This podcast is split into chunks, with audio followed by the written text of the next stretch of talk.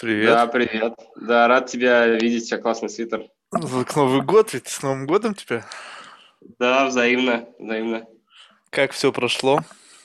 Слушай, ты хорошо, чего, встретились с друзьями, и вообще все отлично, уже готов, в общем, начинать Новый год. Новый год, новая жизнь. Ну давай Новый год начнем с подкаста. Давай, давай, давай. Представься в двух словах, кто ты и чем ты занимаешься. Да, давай, я знаю, что ты вопрос задаешь всегда. Смотри, я как-то раздумывал, что ответить на этот вопрос. Я думаю, что одним словом или двумя, это такой я человек-сканер. Вот, на самом деле я занимаюсь кучей всяких штук разных, вот, и постоянно появляются новые, пропадают старые. Вот, если их как-то перечислять, наверное, основная какая-то часть моя, я предприниматель, я сооснователь компании iTarget, это маркетинговая технологическая платформа, вот, это часть, как бы, которая... на которую я потратил большое количество времени. Вот. Параллельно я сейчас живу в Нью-Йорке, я создаю здесь сообщество русскоязычных предпринимателей, и не только, скажем так, выдающихся людей, много трачу на это времени и вижу в этом большую ценность. Вот. Веду подкаст, как и ты, что еще? Ну и в целом, наверное, по жизни считаю себя инженером и приучаю своих детей к тому, что мы инженеры в таком большом широком смысле слова. Это, наверное, если коротко. Ин- инженеры собственной жизни?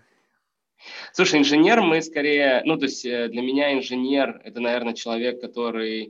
Э, то есть для меня, наверное, в первую очередь техническая штука, потому что я закончил эм гэ тэ у имени Баумана, и мы там как бы были инженерами. И для меня это, наверное, просто технически образованный человек, который не боится как бы сталкиваться с техническими какими-то проблемами, и что важно их решать.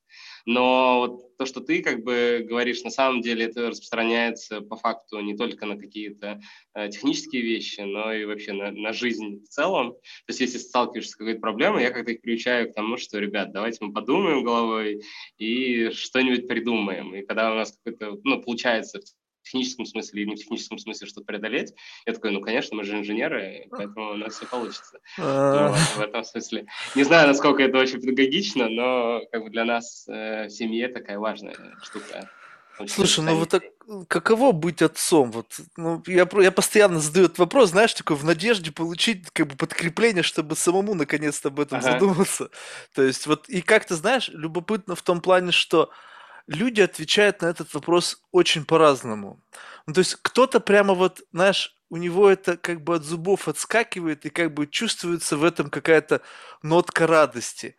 А mm-hmm. кто-то как будто бы на заднем фоне ощущение того, что ну как бы, ну а что ты спрашиваешь, типа, что, типа, у меня другой выбор был, ну типа как бы это mm-hmm. такое социально значимое явление, быть там семенином, иметь детей, там, знаешь, чуть ли не вот это вот хрестоматийно, там, построить дом, Слушай, посадить мне кажется, дерево. Есть выбор у каждого, вот. Смотри, мой ответ такой, что это очень сложно и очень круто, наверное, вот как-то одновременно, поэтому, как ты знаешь, нотки должны быть обе, и радости, и, ну, реально тяжело во всех смыслах, с этого слова, но я думаю, каждому самому нужно решать, но я прям вообще не жалею ни минуты, вот, несмотря на то, что, ну, бывают ситуации, когда ты думаешь, блин, как сложно реально, вот, и, и чем старше, тем, ну, они становятся, тем такие ситуации более сложные какие-то возникают, потому что раньше можно как-то отвлечь было и как-то, знаешь, в свое направление все равно направить. Сейчас я вижу, особенно старше уже превращается в такого полноценного отдельного человека со своим видением всего этого, и ты уже не можешь просто сказать, типа, давай вот так, вот. То есть ты не всегда можешь убедить. И это, это круто, слушай. Слушай, ну, а жизнь вообще сама по себе круто поменялась? Ну, просто я всегда как бы смотрю это с позиции, как бы вот, ну, вот у меня была жизнь, и теперь mm-hmm. у меня как бы появились, как бы моя жизнь как будто бы взяла, и у нее появились обязательства, эти обязательства сокра- сократили часть моего свободного времени, и как бы тут что-то... Не знаю, не готов. Слушай, ну это безусловно так, как бы, наверное, если у тебя появляются дети, у тебя появляются обязательства и меньше времени свободного становится. Ну, ты знаешь, я думаю, все по-разному к этому относятся. Я знаю людей, которые умудряются... То есть, безусловно, она в любом случае поменяется, и времени меньше будет, и обязательств будет больше. Но есть люди, которые в это, как бы, знаешь, так вязнут, и говорят, что все, как бы я живу только ради детей, и моя жизнь больше, у меня ее нету. А есть люди, которым я часть иногда завидую, как бы насколько легко они это там делают, ну или как выглядит это легко, они умудряются говорить, нет, как бы дети — это дети, и это важно, и ответственность и так далее, но у меня есть моя жизнь, и они ну, продолжают наслаждаться жизнью, развиваться, делать что-то, и ну как бы, знаешь, там, опять же, это качель, наверное, между двумя этими полюсами, но мне кажется, вот как бы второй способ вполне может тебе дать возможность жить полноценно. То есть это не full-time job у тебя? Ну, у меня нет. Смотри, у меня как бы нужно объективно еще отметить, что у меня, собственно, жена больше занимается детьми, чем я. То есть я, если говорить про рабочие моменты, я с понедельника по пятницу хожу на работу, и, собственно, у меня есть время, когда я занимаюсь, и меня никто не дергает, вот. Соответственно, она... Ты прямо ходишь-ходишь время... куда-то... Физически, да. Я вот сейчас, сейчас сижу в виворке, и я физически ухожу. И для меня это, на самом деле, очень, конечно, важно и ценно. И всем нужно время, чтобы оно такое появлялось. И как бы я там работаю над тем, чтобы жены в какое-то другое время тоже такие, такие, такие часы появлялись. Вот. Поэтому в этом смысле, э, ну, как бы у меня есть жизнь помимо детей. А, ну, это жизнь, это работа, помимо детей. Не, не, ну, да. Жизнь, когда ты живешь для себя. Вот это всегда любопытно. Мне говорят, ну как, ну я же работаю, у меня там куча общения. Я говорю, нет, стоп, камон. Работа — это работа. Это то, что позволяет оплачивать вот как бы все вот это удовольствие. Ну там, я немножко есть... по-другому смотрю. Все равно работа — часть моей жизни. И действительно, там бывают моменты, когда ты там работаешь, наверное, ради денег еще что-то, но тем не менее, все равно это часть моей жизни. Я тоже от нее получаю какое-то удовольствие. А если говорить прямо, да, там, ну, слушай, нет, я наверное, последнее время начал больше этому уделять внимание. У меня появляется время, где я не работаю, я не с детьми, и, я не знаю, я хожу в кино, я общаюсь с друзьями. Наверное, я отчасти это делаю искусственно для того, чтобы, собственно, это происходило. То есть, если не работать над этим, наверное, в какой-то момент может, как бы ты можешь себя обнаружить, и отчасти я там себя обнаружил в такой ситуации, что ты как бы с работы пришел, ты в семье с детьми, ты поспал, встал, поехал на работу, и у тебя это просто бесконечный такой цикл. Думаю, это нездоровая история. Вот. Но если, в общем, постараться, мне кажется, можно сделать так, чтобы этого не происходило. Слушай, ну вот эта вот история с русскоязычным с комьюнити, а это вот что? Вот? Ну, то есть это как бы вот какая-то, какое-то желание быть в кругу своих, либо это что-то другое? Ну то есть вот, знаешь, у меня вот история простая. Я когда эмигрировал, мне всегда, mm-hmm. знаешь, как бы говорили, так, так, типа, Марк, вот тут у нас там есть там Вася, там Петя, русский. Я говорю, слушайте, mm-hmm. а вы, как бы, с чего вы взяли вообще, что я как бы приехал вот в Америку и мечтаю я общаться с, с русскими? Ага. Ну, то есть вот какая-то странная тема. Ну, нет, не то чтобы я как бы против или еще что-то, просто mm-hmm. такое ощущение, что тебя как бы берут и затягивают. То есть вот это вот как бы, как бы комьюнити — это та необходимая часть. Сначала меня запытали в синагогу, там, то одну, то в другую прописать. Mm-hmm. Потом, значит, какое-то то-то это комьюнити. Я говорю, ребята, я сам определюсь, с кем мне общаться. И вот тут ты говоришь, я строю комьюнити. Вот это вот что для тебя? Да, давай расскажу, это очень большой комплексный вопрос. Кстати, из интересного я пытался тебя как-то к нам вовлечь и понял, что ты какой-то человек-невидимка, и это очень интересно, что я тебя первый раз вижу, и вообще не знаю, ты настоящий или нет. Вот, а, да, это хороший вопрос. Вот, ты присутствуешь в интернете, да, для меня как-то необычным образом, то есть люди, знаешь, как бы... У всех есть фотографии, есть присутствие, есть как бы ты понимаешь, что человек реален. Я надеюсь, что случае... ты сейчас меня параллельно не записываешь, я это... Вот, не-не-не-не-не, безусловно, нет. Вот, а, как говоря про комьюнити, смотри, оно на самом деле появилось относительно случайно, вот, но сейчас составляет для меня большую ценность и много мыслей по этому поводу есть. Как оно появилось? Я, собственно, прилетел сюда два с половиной, сколько, почти три года уже назад, и столкнулся со всеми проблемами классическими иммигрантов в Америку. Первое, ты не можешь снять себе квартиру, потому что тебе нужно, собственно, кредит-скор и, собственно, выписки там из банка и так далее. Страховки есть. Вот. Ну, я про это не знал, как бы, вот. И обратная проблема, что ты не можешь себе открыть нормальный счет в банке, потому что тебе нужен, собственно, прописка, так называемая, как здесь это. Ты не поверишь, я в Чейз Манхэттен открыл счет на русский паспорт. Не, ну, вот, знаешь, как бы, да, ты молодец. И, ну, я тоже этот вопрос решил, но тем не менее. И, и, собственно, ну, я приехал с семьей, и куча всяких таких технических моментов и проблем. И я понял, что у меня уже здесь есть, в принципе, не то чтобы прям друзья, но как бы знакомые, которые так или иначе этот путь проходили, потому что они здесь уже несколько лет. Mm-hmm. Я начал у них спрашивать, что мне делать, по бытовым, скорее, вопросам. Вполне такой, ну, обычный, понятный какой-то ход. Они мне начали отвечать, помогать, нашли на Брайтоне, в общем, мне отделение банка, сказали, тебе там стопудово откроют.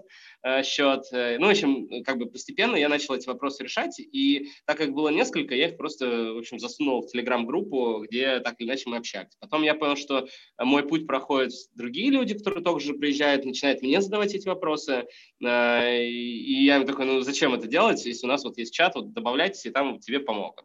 И начиналось, собственно, с этого, такой скучная история просто взаимопомощи. Потом, ты знаешь, я понял, что...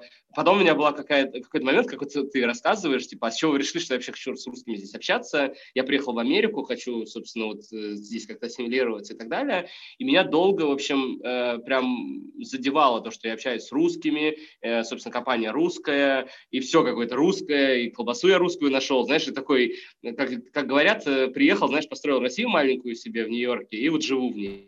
Ага. И долгое время я прям, знаешь, с этими мыслями как-то существовал и расстраивался из-за этого. И потом я начал общаться с разными ребятами, ну, русскими в основном, как они чувствуют, особенно кто здесь э, живет долго. Я общался на эту тему много с Гошей Левиным, он у тебя был на, э, на подкасте, и он мне сказал, ты знаешь, как бы, ну, мне с ними комфортно, и мне пофиг, то есть, как бы, я строю бизнес, мне, меня не, как бы, меня не задевает, что я общаюсь здесь с русскими. И, наверное, как последней точкой был момент, когда я что-то шел по Манхэттену и увидел какой-то бар, и из бара вываливалось какое-то количество народу, это было пятница, вечер, пьяные. И я понял, что это типа двадцать-тридцать человек корейцев, которые просто на, на, как бы на волне, э, на своей, они кайфуют. И я понимаю, что я, с одной стороны, с ними живу в одном городе, я с ними трусь постоянно, я могу пересекаться с ними где-то там даже по бизнесу или еще что-то, но почему-то они вот с такой толпой в пятницу вечером не со мной, а с, а с собой как бы там тусят.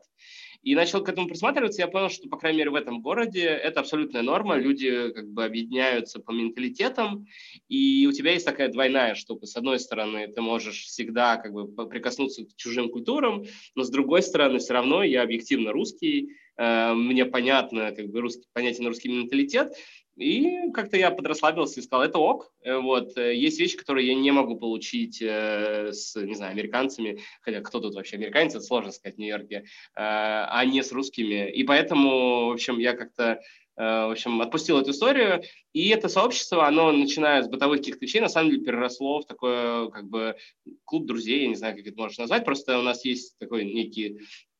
попытка фильтровать людей, ну, блин, фильтровать плохое слово. В общем, мы стараемся как бы не, в общем, аккуратно добавлять новых э, ребят в сообщество. Очень большая ценность внутри присутствует, все друг другу помогают, все друг друга понимают.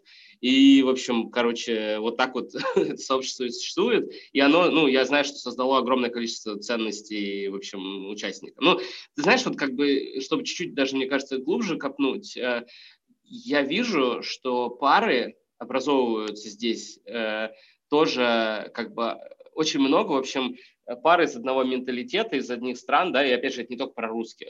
И это не случайно, и мы вот обсуждали это, я думаю, что люди...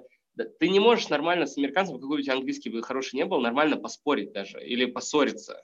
Это, это совсем другое, другая глубина ссоры, как бы, понимаешь? Ну, не знаю. Вот. Мне так кажется. То есть, может быть, ты, если прожить здесь двадцать лет, да, наверное, у меня как-то поменяется мнение, но, но все равно, то есть, как бы, вот, то, как ты ссоришься там с американцем или с русским, оно разное. И это важная часть отношений. Не, ну, естественно, вы подключены к разной библиотеке как бы знаний. То есть да? это, это очень важный фактор. И, и, допустим, вне зависимости от того, сколько ты живешь, я все равно еще не могу переключиться. Вот у меня есть знакомые, которые максимально просто переключились, и все. Им, и они даже уже по-русски не разговаривают. Ну, то есть mm-hmm. какой-то странный разговор получается. То есть ты говоришь, слушай, какого хрена? Ну, то есть мы вроде как русские люди. Mm-hmm. Ты, ну, почему мы говорим с тобой по-английски? Mm-hmm. Он говорит, ну, я не знаю, я уже не могу говорить по-русски. То есть потому что настолько обрубили часть общения с русским, у меня такого нет. То есть у меня mm-hmm. все равно, как бы, ну, не знаю, с семьей я общаюсь по-русски, как бы, тут они тоже здесь живут. Вот и... Но вот знаешь, в чем, как бы, вот у меня постоянно какая-то такая, знаешь, не, как бы загвоздка, связанная с, с... Ну, то есть на самом деле я не пытаюсь, как бы, смотреть на людей как носителей, ну, как бы, ну, как, какого-то культурного наследия. То есть получается так, что когда речь идет о комьюнити каком-то, то предполагается, что как бы мы вот по- должны как бы друг другу помогать только потому, что мы как бы вот от- из выходцы из одной страны. Не должны, почему? Просто так получается, что, что понятнее, как бы...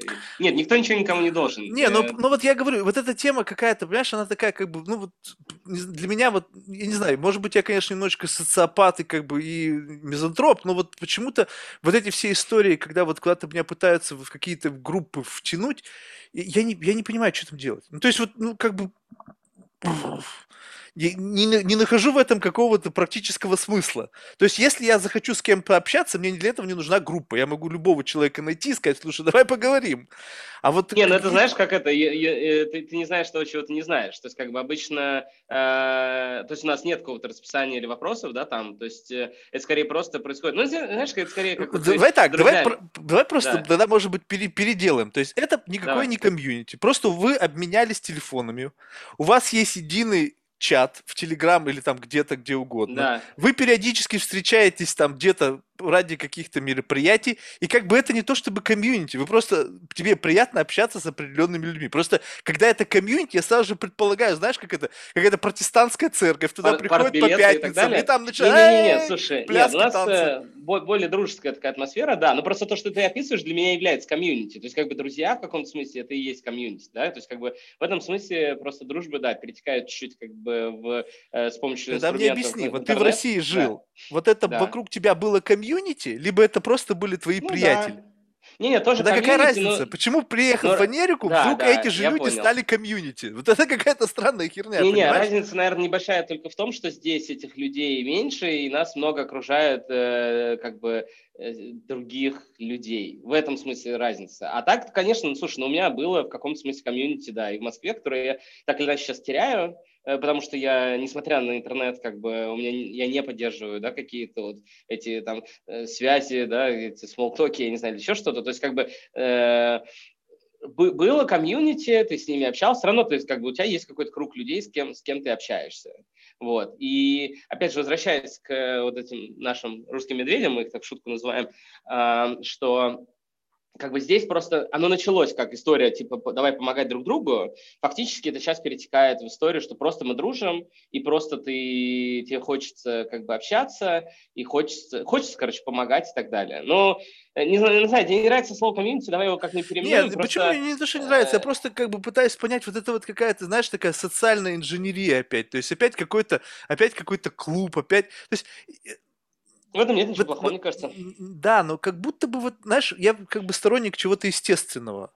То есть, когда мы объединены не как-то вот какой-то искусственной проблематикой, вот мы приехали, да, вот у нас там есть схожие проблемы, мы идем по стопам там как бы ранее прибывших, да, и мы проходим те же самые mm-hmm. этапы, и ты как бы, понимаешь, находишься в ситуации, когда, ну вот, ребята, помогите, я вот тут это, тут это, знаешь, ну как-то детским садом попахивает. Ну, ну, наверное, ну, но, но, повторюсь, мы как бы начали с этого, да, а в итоге оно само... А сейчас-то что это? Ну, вот, вот сейчас что? Вот мне просто любопытно. Вот, допустим, средний, средний разговор, он о чем? То есть это разговор не о чем, либо это всегда о чем-то? Ну, слушай, мы стараемся так или иначе, все равно, как бы я отчасти модерирую, э, мы стараемся обсуждать как бы какие-то... профессиональные, бизнесовые или какие-то интеллектуальные части э, штуки, потому что это добавляет какой-то, в общем, value для людей. И стараемся поменьше, знаешь, вот как бы... То есть у нас мы так или иначе от этого не избавишься, да, и как бы вот у меня есть теория насчет мемов, например, что, казалось бы, с одной стороны, просто мемчики — это смешно и так далее, а на самом деле это очень глубокая штука, которая показывает отношения людей, но у нас они как бы немножко под запретом, мы их вынесли отдельно, потому что иначе ценность начинает размываться, и люди... Э- Ну, слушай, я не знаю, как даже, блин, ты очень крутые, конечно, вопросы задаешь, но э, вот представь себе, что есть люди, которые, э, ну, не знаю, давай вот про искусство поговорим, да, то есть как бы для них почему-то оно важно. И почему-то они не могут постоянно про искусство говорить, да, то есть как бы они обычные люди, они в туалет ходят, там, да, у них там за продуктами ходят и так далее, но, но для них почему-то эта штука важная, как бы, да, и тут вдруг оказывается, что есть какое-то место, не знаю, в Москве или в Нью-Йорке или неважно где, э, где по какой-то причине они могут прийти и встретить похожих людей, которых понимают, э, как бы и культурно, и с, и с точки зрения языка, не знаю, с точки зрения интереса просто, в конечном счете. И вот они приходят и такие, блин, как тут классно, как бы, да, вот я там посмотрел какую-то картину, и я могу э, про, про это рассказать, и мне не скажут, блин, да это же просто какая-то картинка, я тебе такие еще две нарисую, как бы сейчас, да. Uh-huh. То есть для них это почему-то важно. И так получилось, что наша комьюнити, на мой взгляд, тоже... Э, у нас нету прям, знаешь, таких... Вот, ну, ты правил, сейчас правильно мы... сказал. Арт-комьюнити вот. – это разговор об искусстве и перемешка всего, как это искусство может влиять на там, социокультурную да, среду да. и так далее, политику. Перемешки все с культурой. Как бы как, как основной столб, держащий всех людей, это вот арт. В вашем Но я тебе так что? скажу, что я уверен, что в этом сообществе, арт, да, сообществе, может получиться такая ситуация, что э, пришел человек, который понимает в искусстве, у которого есть какое-то мнение, но он туда не приживается почему-то. Потому что он с другой стороны, там, не знаю, другая культура у него, другой язык, или отношение к жизни другое и так далее. Почему? То есть, грубо говоря, нету, то есть может быть какой-то стержень, но э, все равно это не означает, что если я человек, понимающий, например, в этой теме, что я точно там как бы приживусь. Если говорить про наше сообщество, у нас нет прям фиксированной, э, собственно, темы. У нас есть, наверное, набор тем, которые так или иначе как нас объединяют. Первое – это предпринимательская история. То есть у нас много предпринимателей там, которые так или иначе строят стартапы от мелких до больших. Вторая история, мне кажется, опять же, я вот всегда, когда рассказываю, очень боюсь, знаешь, выглядеть таким каким-то чопорным и так далее, но это какая-то интеллектуальная, интеллектуальная история и история про искусство. То есть как бы почему-то, блин, мы ходим периодически там на какие-то э, экскурсии, или почему-то мы периодически там обсуждаем так или иначе искусство, хотя вопрос искусства очень вообще сложный, и я вообще настолько далек, особенно в своем прошлом. То есть я вообще технарь до, вообще до костей, мне вот понятно, не знаю, там математика, и мне не до конца понятно все-таки, знаешь, вот как в анекдоте, когда, собственно, экспрессионист после того, как дорисовал работу, он не знает, где он рисовал, а где кисточку вытирал, как бы, да. Mm-hmm. То есть для меня это отчасти, знаешь, вот как бы в этой шутке есть доля правды по факту. Поэтому, но, но тем не менее, почему-то людей это, для них это важно, почему-то они это обсуждают, и, в общем, это часть нашей какой-то истории. Безусловно, русский язык, потому что все русскоговорящие, как бы, там. И ты знаешь, у нас были забавные истории, когда мы периодически, там, особенно летом, делаем какие-то сходки такие неформальные, когда мы говорим, давайте просто соберемся и там, посмотрим друг на друга, давайте. И у нас были истории, когда приходило, там, не знаю, пятнадцать человек, как бы, половина из которых ты там не знаешь вообще, в принципе. И кто-то приводил с собой, например, партнера не русскоговорящего. И это, ты знаешь, о, то есть, и, ты знаешь, все очень уважительно переключаются все сразу на английский язык, когда там что-то обсуждается, чтобы он понимал. Тогда, то есть это супер, как бы, уважительная такая атмосфера. Но все равно это все ломает вообще. То есть, как бы, и человек себя чувствует там некомфортно. И, я не знаю, и все хорошо знают язык. То есть, как бы, все спокойно могут переключиться на английский и все то же самое продолжать обсуждать на английском. Но это не то же самое, короче, общение. Вот. Да, я согласен. Именно поэтому, когда я думал, как бы, записывать, начать подкаст, у меня было очень большое сомнение, то есть, на каком языке начать. Я как бы понимаю, что вот я не, не могу так извращаться с языком, как я могу это делать по-русски. Ну, то есть mm-hmm. сам по себе особо как бы недалекий, да, как бы это важно понимать. То есть мне тяжело вот как бы формулировать мысли. А я еще подумал, так, мне нужно будет с людьми разговаривать, совершенно незнакомыми, и мне нужно... Ну, то есть я подумал, что не, ни хрена, наверное, у меня вот... Пока я не готов, то есть вот прямо вот так вот, чтобы общаться с незнакомым человеком вот в таком формате на английском языке. Не потому что это... Это же не то чтобы формальный язык, это же не то же самое, что мы с тобой встретились и о делах поговорили. Да даже не о делах, там, не знаю, о чем угодно. Это, это какая-то попытка что-то выхватить из глубины. Это нужно как-то вот, чтобы мысль, она рождалась вот как-то, не знаю, в каком-то, вот внутри тебя. А внутри ты подключен к русскоязычной библиотеке знаний. Хоть ты тресни. Вот, ну, ничего с этим не поделать. Кто-то умеет переключаться. И, ну, спустя, может быть, там двадцать-тридцать лет, конечно, уже, если еще и не общаются, то как бы, проблем нету. Но эти двадцать-тридцать лет – это как бы отрезок. Это не вся жизнь, понимаешь? То есть ты знаешь, ты подключен к библиотеке, начиная с раздела тридцатилетней давности. То есть у тебя нету подключения вот туда, вот к корням грубо говоря, мы же все равно носители как бы культуры, mm-hmm. и от наших бабушек, дедушек, вот это вот какой-то культурный отпечаток, этот вот шлейф, он идет в нас, и прям начиная с Пушкина, там, который язык русский литературный создал, как-то это все закручивается и несет в себе какой-то набор информации.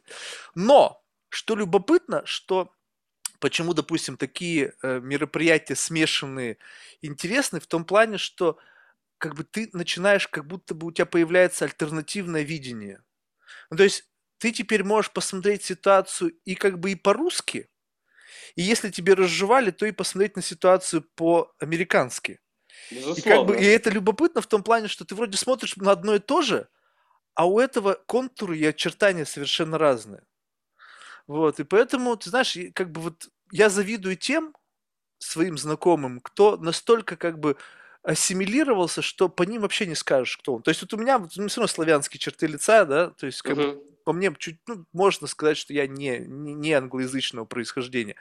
А вот им повезло, они такие как бы непонятные, то есть как бы по ним вообще не скажешь откуда ты. И плюс еще того, что они приехали раньше, чем я намного, ну там возраст, [S2] Uh-huh. [S1] Там шесть лет, там, знаешь, там десять лет, у них абсолютно отсутствует акцент, то есть там вообще не скажешь откуда ты, то есть чисто как бы американец, американец. Слушай, ну если человек приехал в шесть, мне кажется, все-таки непонятно, он русский или американец. То есть ты тут как бы знаешь, где эта граница, когда ты когда ты перестаешь быть, да, там как бы русским. Потому что э, когда ты приезжаешь, э, на мой взгляд, уже после университета, то, ну, как бы твой шанс стать э, как бы там настоящим американцем или не быть настоящим русским, он потерян, как бы. То есть, на мой взгляд, вот эта финальная точка после университета, где ты уже вот как бы, ну, все, как бы, точка, да. Насчет людей, как, то есть, в шесть лет, да, вот у меня э, дети, да, то есть у меня старшая дочка, она три года прожила в России, сейчас она здесь живет. Младшая, она даже родилась здесь, как бы, да. И мы говорим по-русски дома и так далее, но я не думаю, что она будет по-настоящему русской, как бы, да, и так далее. То есть, как бы, шесть лет, ты знаешь, это уже, как бы, история.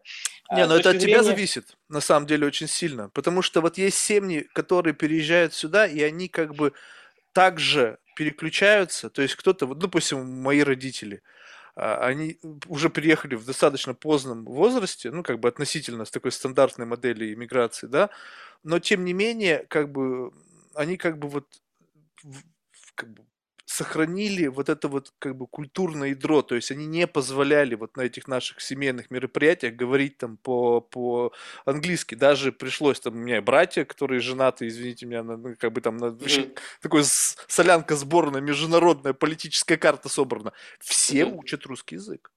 Прям смешно звучит, но их жены говорят и но, там не, ну, слушай, на русском ну, говорить языке. По-русски и быть русским, все-таки, я думаю, что это есть разница небольшая. Не, не, вот. это, и мы это тоже, важно. Мы тоже если ты сохранишь эту культуру внутри своей семьи, ты сохранишь традиции, ты сохранишь какие-то взгляды, менталитет, который как бы будет, он, он, он будет конфликтовать, безусловно, потому что как бы взгляды совершенно разные бывают на какие-то вещи. Но это вот есть люди, которые полностью это теряют.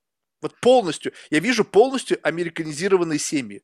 У них все, у, они уже даже русский язык, это общение только с бабушками и с дедушками. Внутри семьи разговоры, вся тема, они про политику знают как бы все, даже знают историю Соединенных Штатов лучше, чем среднестатистический американец. Uh-huh.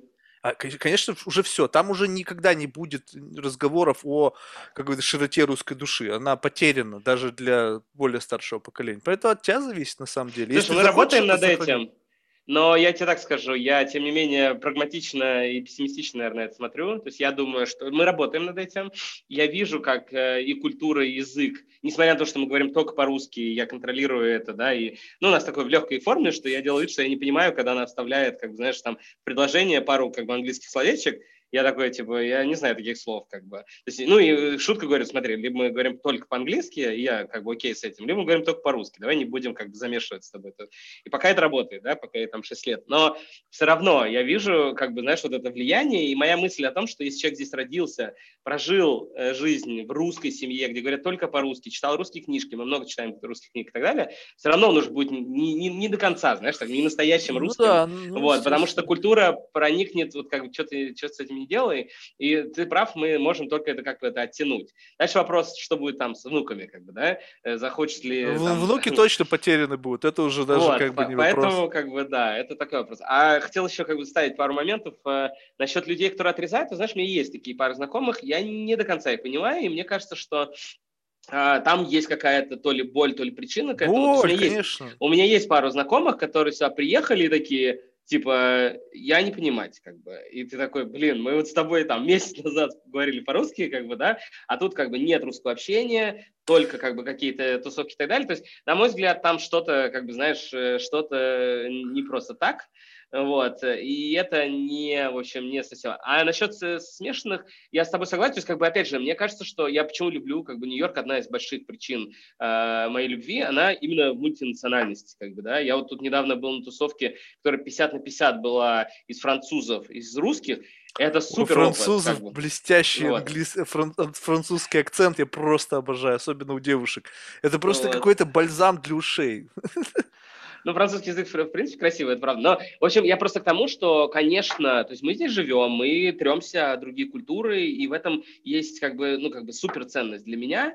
Тем не менее, я, короче, как-то отпустил от себя эту историю, что у меня есть какая-то вот моя русская деревня, знаешь, построенная здесь, и какие-то вещи я могу получить только там. То есть, как бы, слушай, ну, я не знаю, это даже из каких-то мелочей вот состоит сходить, вот, я не знаю, даже в кино, например, на один и тот же фильм. Я уверен, что сходить в русской тусовке и в американской тусовке разный совершенно, как бы, опыт, совершенно разный, на, на, один и тот же, на один и тот же фильм.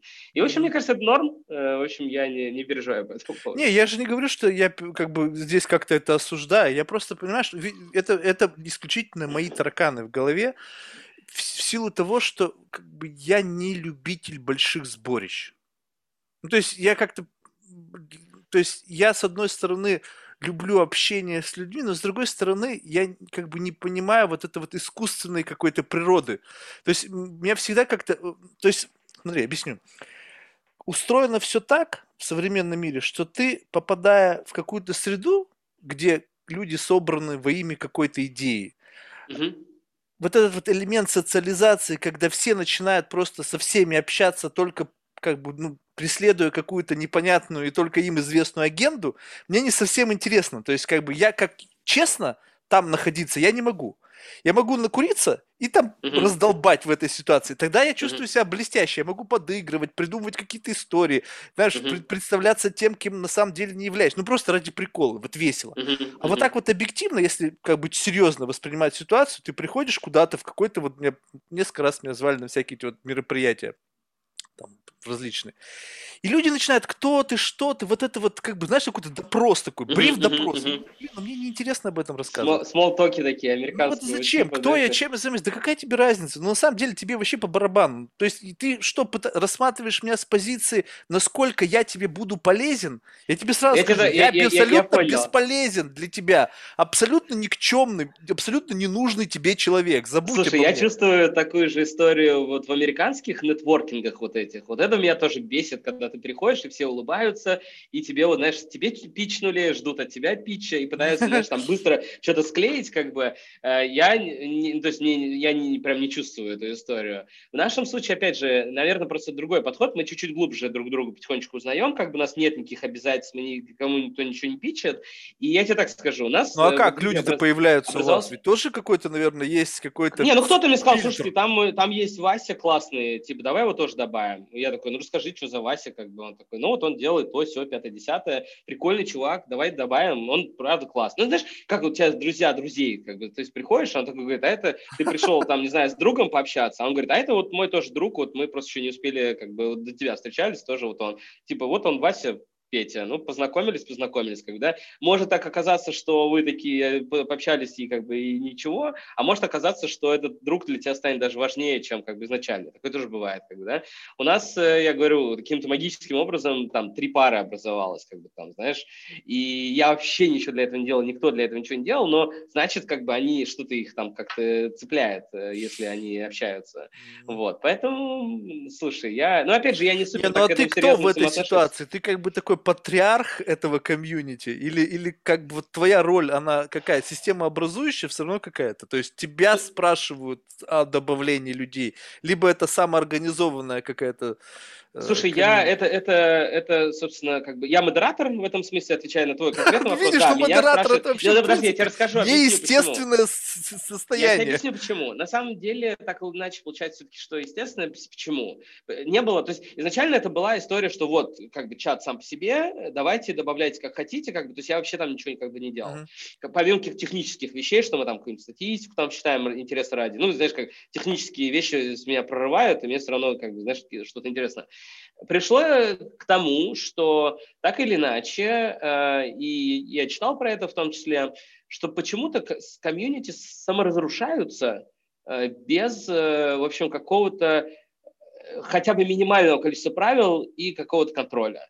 К чему это привело? Собственно, сначала добавлялись очень интересные мне люди э, и интересные друг другу люди. И это было, знаешь, такой, такой позитивный вайб. Ты думаешь, блин, как классно вообще и так далее. Потом я уехал, помню, в Москву на несколько недель.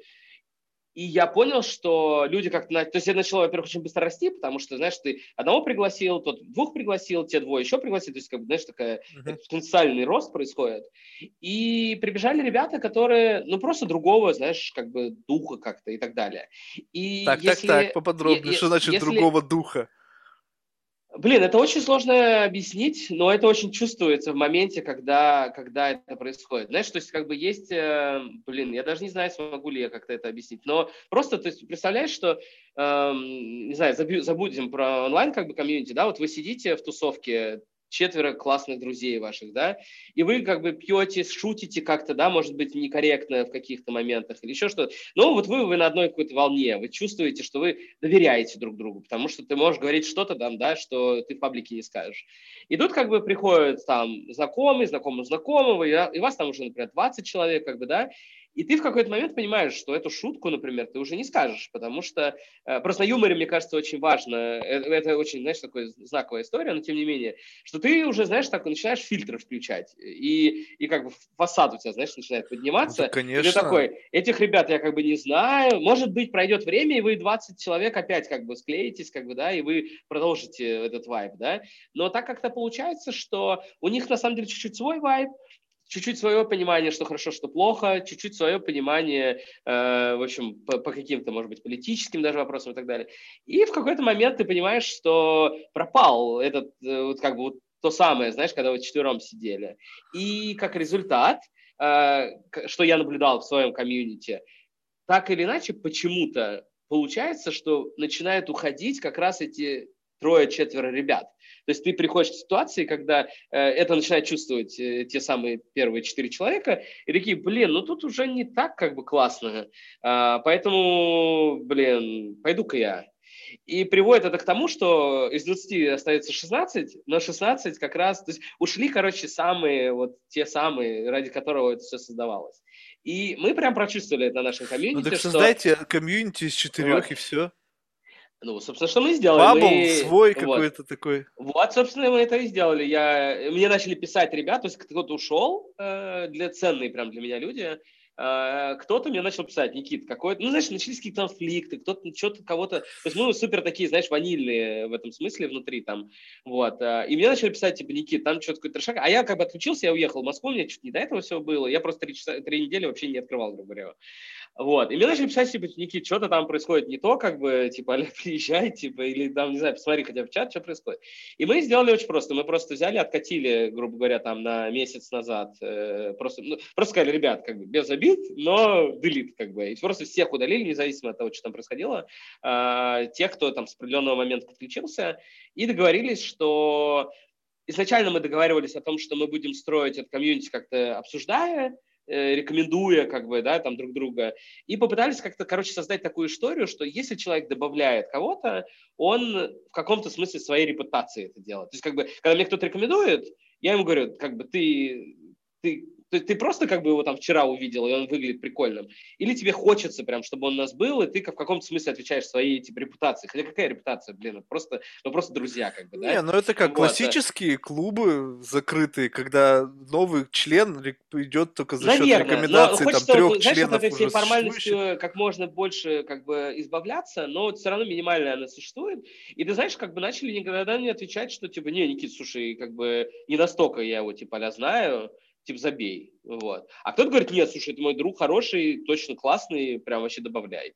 И я, как я скорее, знаешь, такой... Слушай, ну это любопытно, роль... тогда мне объясни, у людей-то в чем желание? Вот, то есть, как бы вот, ну, я, я искренне, я сейчас без троллинга, ага. Ты правильно пойми. Вот да-да, в, нет, конечно. В чем интерес людей? Вот представь себе, вот, ну, я, да, слушай, говорит, Марк, да. Вот там есть комьюнити, хочешь туда вступить? Угу. Я говорю, нет. Блин, жалко, вот я хочу... Не, ну подожди, ну вот, ну вот у людей-то мотивация в чем? Вот. Мотивация а... людей в чем вступление в клуб? Вот скажем так, ладно, ты только приехал, вопросов нет, действительно, вопросов чем... очень много. Не, а не, вот ты живешь там давно... уже, допустим, да. пять-десять лет, да, и тебе говорят, да. Вот есть новый какой-то там комьюнити, русские да. ребята, все классные. И... Слушай, мы ушли, я говорю, мы ушли от истории того, что это какие-то бытовые вопросы, хотя они проскакивают, да, то есть там, например, кто-то, хороший знакомый хорошего знакомого, потерял паспорт, ему сегодня вылетать, нужно приехать в консульство и подтвердить, что ты, этот человек, правда, похож на русского. А, ну да, бы, да? Есть такая история. То есть это такая какая-то бытовая штука, и ты такой, блин, э, я как бы не поеду ради какого-то, знаешь, прохожего. Но если ты меня как друг, грубо говоря, просишь, а, ну, очевидно, тебе важно это, потому что это твой друг какой-то важный, я съезжу, как бы, да, я убью там три часа или четыре, да, туда еще добраться нужно, на, очень далеко от Бруклина находится, вот. Это бытовые какие-то истории, но, ты знаешь, там есть, блин, ну зачем, отвечая на твой вопрос, ну зачем люди дружат, как бы, да, то есть ты же можешь... Как Подожди, бы, вот э... вообще другая история, люди дружат не почему. Скорее всего, дружба... Скорее всего... Не, ну это совершенно другая история, понимаешь? Я ни за что не поверю, что в этом комьюнити люди не почему. Там люди как раз-таки почему-то. Они... Но мы как-то дружба, сталкиваем это, это все понимаешь? В дружбу, понимаешь? Там, я, там не, есть, не, ну, там есть ядро ну... друзей, как бы, оно появилось. Оно... И у нас ты, ты в это правило, хочешь что... верить? Нет. Тебе нравится просто верить, то, что это как нет. бы друзья? Есть, там... А как ты проверил, нет, что нет. они друзья? У меня там появились друзья. То есть а я как добавлял... это проверяется? Про, ну, просто я могу сказать, что этот человек мой друг. Как? Вот, и... Как ты это знаешь? Вот это любопытно. Ну, у тебя есть друзья? Это можно не, ну, у меня были ну, друзья, это... сейчас нет друзей. Вот. Ну, вот, ну, просто я... Вот когда они были, и вдруг их резко да. не стало, я прекрасно да. понимаю, где вот эта линия проходит. Если с человеком Блин, приятно сложно, общаться, вопрос, конечно, да. ты можешь достаточно близко приблизить его вот к себе за счет вот этих снять, mm-hmm. отключения фильтров, ты с ним можешь обсуждать mm-hmm. какие-то темы, можешь меньше фильтровать базар, как это говорится. Mm-hmm. Это еще не факт, что это друг. Кто-то начинает приплетать сюда еще то, что тут вроде как нужно, чтобы какая-то была сложная жизненная история включилась, да, когда ты проверил вашу дружбу там в каких-то обстоятельствах. Нет, в общем, еще я, что-то. Я понял. На самом деле, то, ну, что, что тебе приятно с кем-то общаться, ну, так, а потому что это очень важно. Ты как бы, понимаешь, люди называют друзьями людей, с которыми им, им приятно общаться, и они которых могут использовать в качестве, как бы, знаешь, свободных ушей. И вот этого ну, нет, как будто слушай, бы достаточно. Но... Я тебе так скажу, смотри, как бы уезжая из Москвы надолго, у меня есть друзья в Москве, как бы, да, и, наверное, я сейчас вернусь, и я с ним с удовольствием тоже там... Сколько вы дружите? Встречусь и так далее. Вот. Мы, ну, то есть, с разными по-разному, то есть, есть долгие прям отношения, да, то есть, там, не знаю, какие-то лицейские истории, да, когда ты в лицее, там, как бы, э, как-то... Опять же, наверное, часто это переживание совместное каких-то сложных историй, да, то есть, мы вот учились в лицее, это был прям, знаешь, год хардкора такого, и ты, как бы, вместе, проходя через то него, год. Да, люди... И не, ну я имею в виду, что начало отношений было, что ты год как бы с ними, это, а потом ты превращаешь, знаешь, как люди там вот из армии, да, то есть почему-то для них... Вот это, это очень важно, смотри, лю- вот люди в армии, тут, знаешь, как бы, у меня очень любопытно, как бы, очень есть простая, как бы, математика здесь, ты меня как инженер поймешь. Вот смотри, многие говорят, во, я знаю этого парня, там, пятнадцать лет. Я говорю, окей, mm-hmm. сколько из этих пятнадцати лет общения? Вот поминутно, вот скажем так, сколько вы сидели face-to-face из этих пятнадцати лет? Он говорит, ну не знаю, часов, говорит, двадцать. Я говорю, и что дальше? Что, то есть ты пятнадцать лет его знаешь, и двадцать часов ты с ним за эти пятнадцать, пятнадцать лет общался, это что, получается что? Тут не важно, сколько ты знаком, важно, сколько у тебя с этим правда, человеком да. face-to-face общение. Когда ты с ним не, не кто-то там, не где-то там, не, вы, не в школе, вы, ну в институте, да, это какая-то среда, но вы же там общаетесь только на перемене, условно говоря. Ну, на, на, в ходе пары ты же с ним не разговариваешь. Поэтому друг, на мой взгляд, это человек, с которым, ну... Ну, сейчас тебе скажу. Ну, хотя бы год общения. Uh-huh. Год. Каждодневного. Uh-huh. Вот это за, за видишь, год... Ты оцифровываешь прям это. То за, есть год тому, можно, что... за год можно понять who is who. То есть можно при, проверить гигантское количество дата-поинтов и свериться по каждому из них. То есть можно, конечно... Я так скажу. Ага. Мне кажется, что друзья, это, наверное, вряд ли тумблер такой, да, знаешь, год прошел, там, да и все, ты друг, как бы, да, то есть это, это как, как отношения, да, то есть это тоже, когда вот ты, когда ты человека любишь, да, или когда вот, э, то есть вот там женитьба, наверное, это какой-то факт, да, но, но наверное, все-таки это скорее какой-то... А что происходит? Вы проверяете но, друг но при друга, этом... проверяете, проверяете, вот. проверяете. Ну да, ну, наверное, есть, но, достигает... но это постепенный, постепенный процесс, вот, да, и, знаешь, люди типа, там по пятнадцать лет живут вместе, а потом оказывается, что это вообще чужой человек с тобой, как, да? Right. Поэтому это супер философский как бы вопрос, там, кто есть друг и так далее, но э, и я согласен, то есть, и, например, говорит полицейского этого друга, да, мы с ним мало общаемся, это скорее, там, знаешь, там, раз в год, там, три раза в год, там, то есть такие какие-то истории, да. У меня есть, там, мой партнер по бизнесу, как бы, да, то есть он, там, мой хороший друг, и мы с ним, ну, как бы, явно, знаешь, каждодневное общение, просто потому что мы, собственно, вместе проходили. Друг-партнер. Ну, это как бы некая специфика, а, знаешь, понимаешь, такая, да? Вот. Жена-друг, но... друг-партнер. Друг вот, просто, но... без тире. Не-не, ну так получается, слушай, ты как бы, опять же, зависит от человека, наверное, но если ты, как я долгое время жил, знаешь, там, проснулся, приехал на работу, поработал, и в одиннадцать вечера вернулся, знаешь, там, поел и лег спать, то в таком моменте, как бы, иначе тогда и друзей не будет. То есть у тебя друзья появляются на работе, как бы, у тебя друзья появляются, там, так в есть. Школе, как бы, да, или там, не знаю, собственно, в армии, если ты туда идешь, как бы, и мне кажется, с отношениями то же самое, то есть ты делаешь какие-то проекты совместно, или, ну, а как ты иначе найдешь? Слушай, я вот все эти истории с Тиндером, там и так далее, но я просто не, не понимаю, как люди находят, да, знаешь, это, себе это любовь, потому что, но ты, ты, что, что, что, что, как ты, как, то есть, опять же, ты, у всех, наверное, по-разному работает, но я не верю в эту историю, когда, знаешь, там, типа, ты увидел, все, любовь, как бы, да, то есть, это, это постоянно совместное какое-то проведение времени, это означает, что вы должны были сначала где-то это время провести, а если ты постоянно работаешь, делаешь какие-то проекты, не знаю, там, учишься или учишь и так далее, значит, единственный шанс у тебя их там найти... ходят в заблуждение, что вот. превращ... навешивают на людей ярлыки в соответствии с тем, что они попали в ситуацию. В этой ситуации есть человек, который там постоянно присутствует, и в силу того, что у тебя нету жизни за пределами вот этих вот нескольких сценариев, ты просто навешиваешь на этого человека ярлык. Окей, я с ним больше всего общаюсь, он меня не раздражает. И, не и, соглашусь. И, и друг. Я, я понял мысль, не соглашусь. Почему? Потому что есть других много людей, которых тоже ты проводишь еще даже больше, может быть, времени и так далее, но ты почему-то их не называешь друзьями. Значит, там есть... Да в чем разница? Я думаю, слушай, вот могу тебе рассказать теорию мемов свою, которая у меня Давай. в голове в последнее время вызревает. Я, короче, себя обнаружил в ситуации, что... То есть сначала, как бы, что такое мем, да? Это, ну, для меня, как бы, если там не давать формального определения, но, по сути, это какой-то контент, картинка или текст, который имеет какой-то внутренний смысл, и зачастую он юмористический, но не всегда, и он имеет какую-то отсылку культурную, то есть как бы что-то, ну, то есть на, на чем-то он основан всегда, как бы, да? Вот. И я, короче, обнаружил себя в том, что, во-первых, есть разные типы мемов, и ты их можешь разным типам людей отправлять почему-то. То есть есть, например, мемы про детей, которых ты можешь отправлять жене почему-то. Есть мемы, я не знаю, просто какие-то, которые ты никогда в жизни в паблик не публикуешь, потому что они не политкорректные по каким-то направлениям, и ты почему-то отправляешь их другим людям. Есть мемы еще каких-то тематик и так далее. И, и для меня, как это вообще не звучит глупо, но тем не менее мерилом отношений в какой-то момент стало, блин, сколько и какие мемы ты отправляешь, и какие мемы ты, что важно, получаешь в обратную сторону. Вообще, присылает тебе мем этот человек или нет? Смешны ли они тебе, или там понимаешь ли ты их и так далее. И ты знаешь, это вообще парадоксально для меня, как-то я вот прям когда думал над этим, но какой-то момент ты обнаруживаешь, что э, ты берешь этот мем, и ты понимаешь, что так, вот этому я могу отправить, вот этому не могу, вот этому хочу, вот этому не хочу.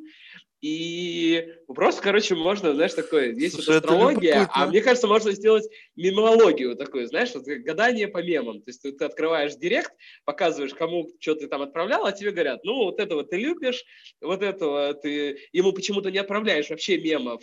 И это тоже важный знак, на самом деле. Почему ты боишься ему там отправить, как бы, да? И потому что, блин, может, он подумает про тебя как-то, что ты не такой, как есть. Ты Слушай, ну тогда надел, просто, как бы, если это перефразировать, и... то получается, что мем – это некая форма самоидентификации с, каки, с какой-то мыслью или идеей, за которой ты как бы ты.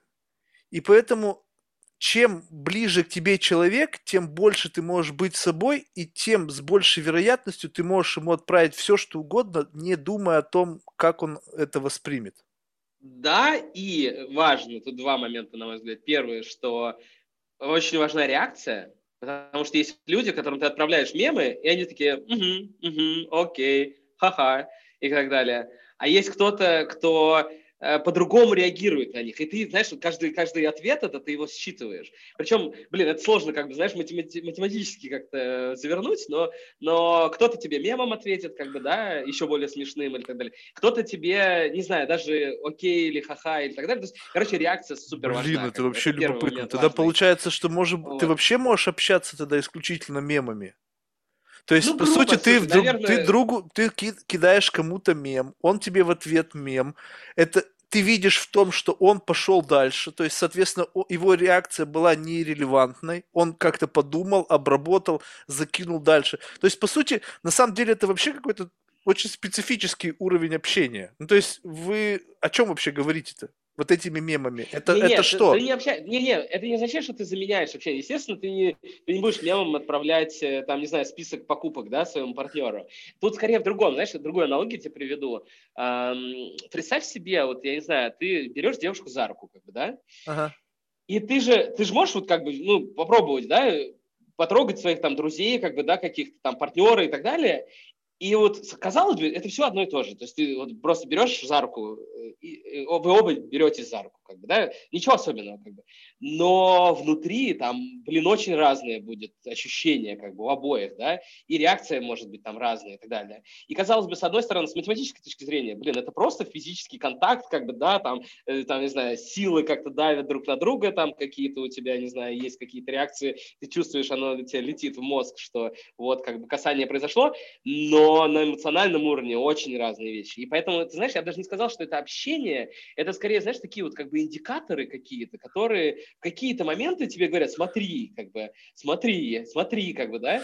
Это вот. Такой некий и... пинг, проверка, как бы, вот да, этих да, вот да, горизонт. Да, да, да, ты пингуешь, как бы, и получаешь, как бы, понг. И вот этот он понг, он очень разный, как бы, да. Это, думаю, супер важно. Слушай, ну ты маскируешься.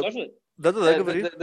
Второй момент важный, на мой взгляд, супер важный, что, как, ну, мои наблюдения с этими мемами в том, что они еще и внутри разные, по разным тематикам или по типажам каким-то, или там, не знаю, классификация какая-то мемов. То есть это не то, что ты любой мем отправил, то есть, да, то есть может, короче, так оказаться, что ты одному человеку отправляешь мем, там, я говорю, про детей, как бы, да, и вы друг друга понимаете, потому что для вас это какая-то очень важная штука, что вы вдвоем там не спите ночами, как бы, да, и там, ну, и, наверное, тем миллиард этих мемов, как бы, да, там, как выглядит, не знаю, мама там, до укладывания ребенка и после, как бы, да, и это, и ты никогда его не отправишь там другу, да, потому что ему будет, наверное, он поймет смысл, но он его не прочувствует до конца, как бы, да, ну, типа, да, наверное, укладывать ребенка сложно, как бы, да, и совсем другой какой-то мем, вообще на какую-то другую тематику, ты будешь отправлять другому человеку, и это, на мой взгляд, как раз показывает о том, что отношения с разными людьми разные, и вот как бы эти пинги разные, и понги очень разные, и даже если один тот же мем, например, отправил двум людям, получил разные реакции,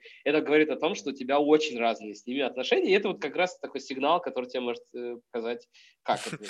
Да любопытно. У меня, ну, лично у меня, у меня смайликовый дебилизм, то есть я не понимаю, мне когда, я, то есть я никогда никакие смайлики никому не отправляю, вот эти ни мем, ни, ни смайлики, потому что я не понимаю смысла, ага. То есть когда там вот какие-то, мордочка какая-то кислая или еще, ты мне напиши словами, что ты хотел сказать, я не понимаю вот этого. И вот здесь, знаешь, вот какое лично у меня в этом отношении видение, ты же не сам создаешь эти мемы?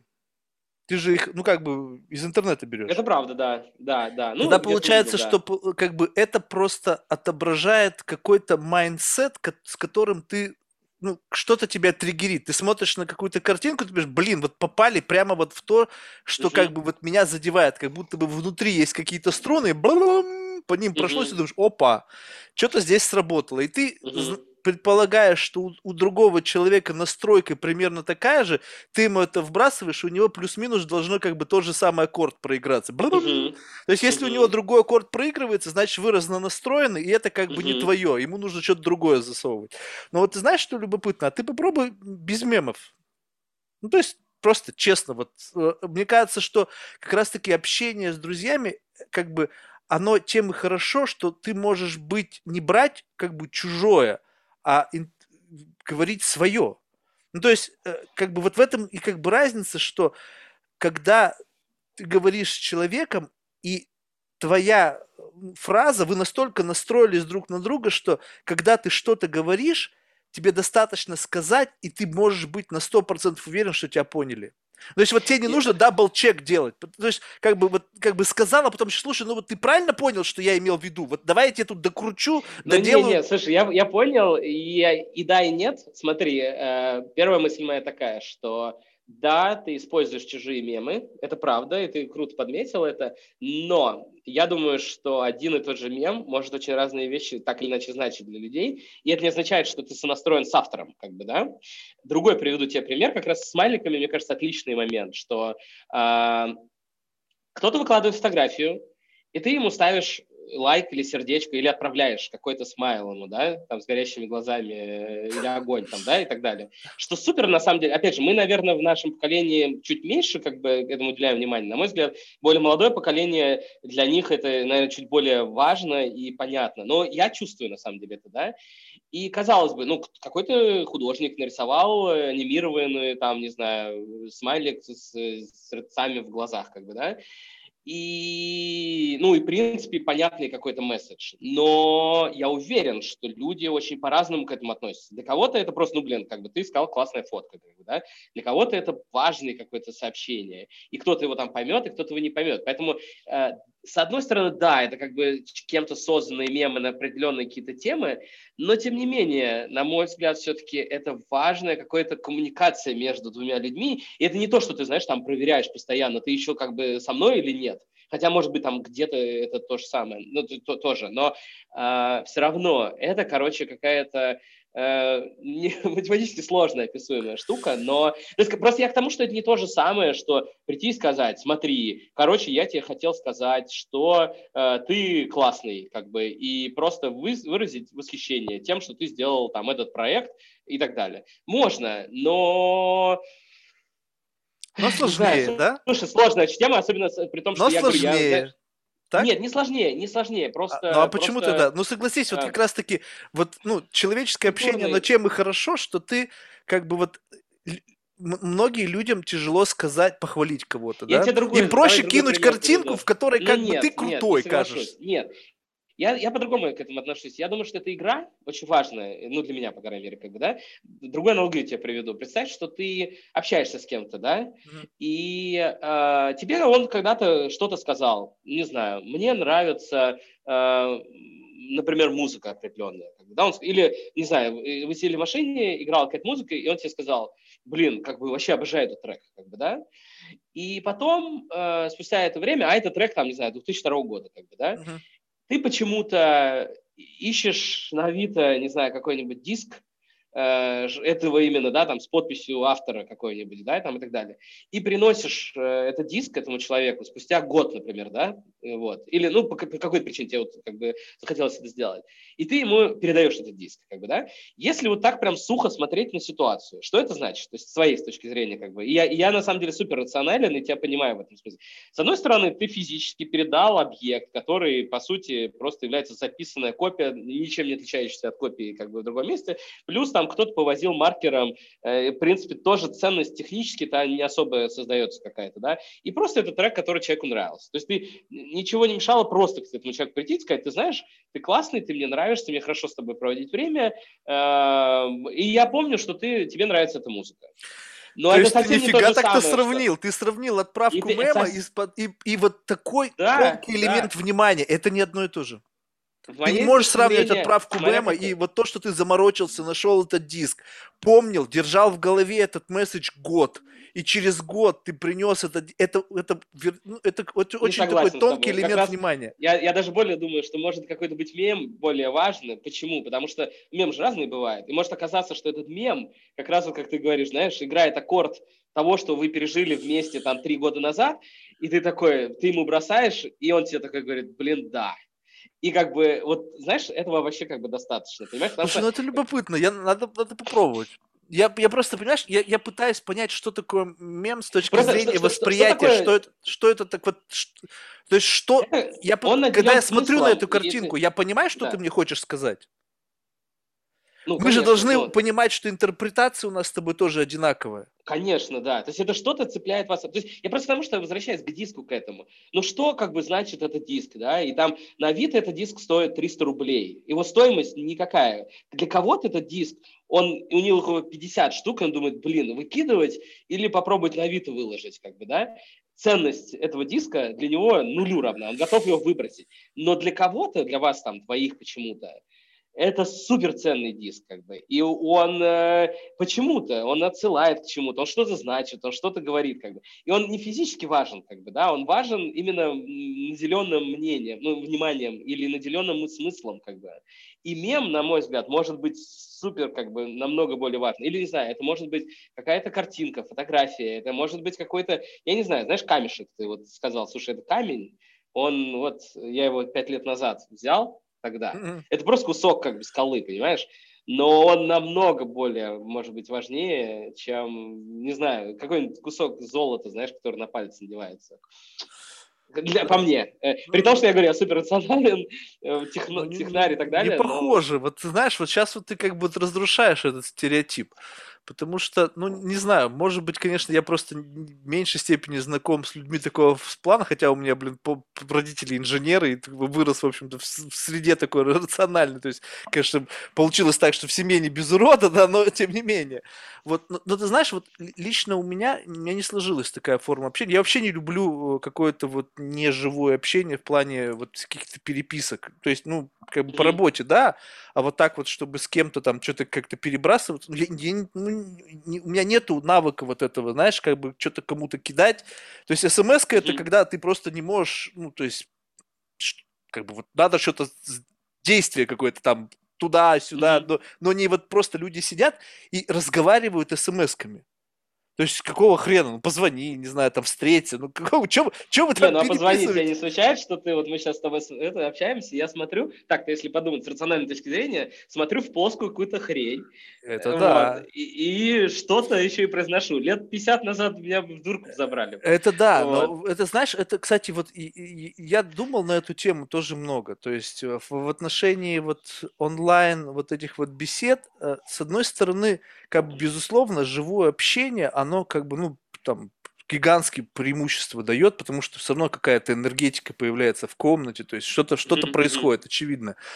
Но в силу того, что как бы количество этих встреч резко бы сократилось, ну, то есть, понимаешь, это же какой-то логистический кошмар. Uh-huh, вот uh-huh. это надо как-то где-то, то есть еще там люди половина из России, то есть это вообще нереально. То есть мне либо в Россию uh-huh. обратно было вернуться нужно, либо наоборот только с теми, кто находится на территории Соединенных Штатов, и то это тоже геморрой. Я подумал, думаю, пофиг. Думаю, вот как бы вот этот элемент, как будто бы он не существует. То есть вот настолько абстрактно представляю себе картину, что мы как будто бы с тобой сидим где-то. Uh-huh. В какой-то такой, знаешь, определенной комнате. И пытаясь вот эти границы вот этого медиума для себя стереть, ну, то есть как бы нету uh-huh. его вот до такой степени. Но когда ты пишешь текстом кому-то, с кем ты общаешься, это, это вообще другая история. То есть это еще, это еще один уровень конверсии. То есть ты еще как-то еще сжимаешь дальше этот месседж. И вот до бесконечности вот этот мем, это такое ощущение, что это взяли какую-то, какую-то мысль.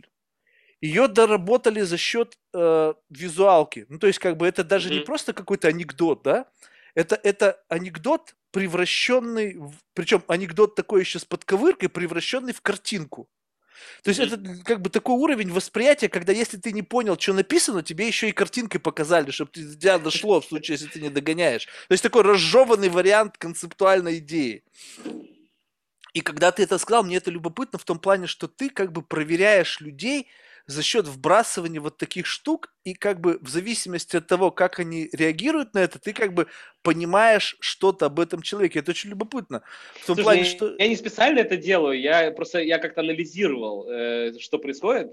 и как бы обнаружил это скорее. Для меня это какая-то новая такая история, которую я думал, кстати, даже там, не знаю, что-то, как-то, не знаю, статьи какие-то написать или еще что-то мыслями. И вот первый раз вижу тебе про это рассказывать. Просто это скорее какая-то рефлексия. Но, знаешь, я думаю, что, опять же, вот этот медиум, он разный для всех, да, и, может быть, как для меня это какая-то история мема, да, для кого-то, может быть, это что-то другое. То есть для кого-то ценность, там, не знаю, коллекционирования чего-то, да, для кого-то, вот, опять же, э, не знаю, ты можешь на расстоянии просто посмотреть, там, да, человеку в глаза, и он на тебя посмотрит, и ты как бы все понимаешь.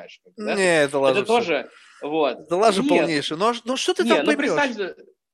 Не, ну просто ты чувствуешь коннект, да, то есть, не знаю, вот человек рассказывает, то есть вот вы в компании находитесь, я тебе пример приведу реальный, вы ходите на компании, и вы, например, с человеком знаете, что, не знаю, э, по какой-то тематике э, вы не то чтобы осуждаете, но считаете людей, блин, не более корректно, это все будет публично, давай по-другому, не согласны с каким-то мнением. Да, но вы уже допустим, сонастроились. Вакцин, ты... да, да, ну, нет, уже есть сонастройка. Да. Ну, так тогда какая разница? Да. Конечно, ты уже сейчас и, понимаешь и, любое и... движение, любой взгляд. Но это важная штука, тем не менее. То есть, грубо говоря, вот представь, ну, не знаю, давай вакцину возьмем, или, не знаю, какой, любой холивар возьмем какой-нибудь, да?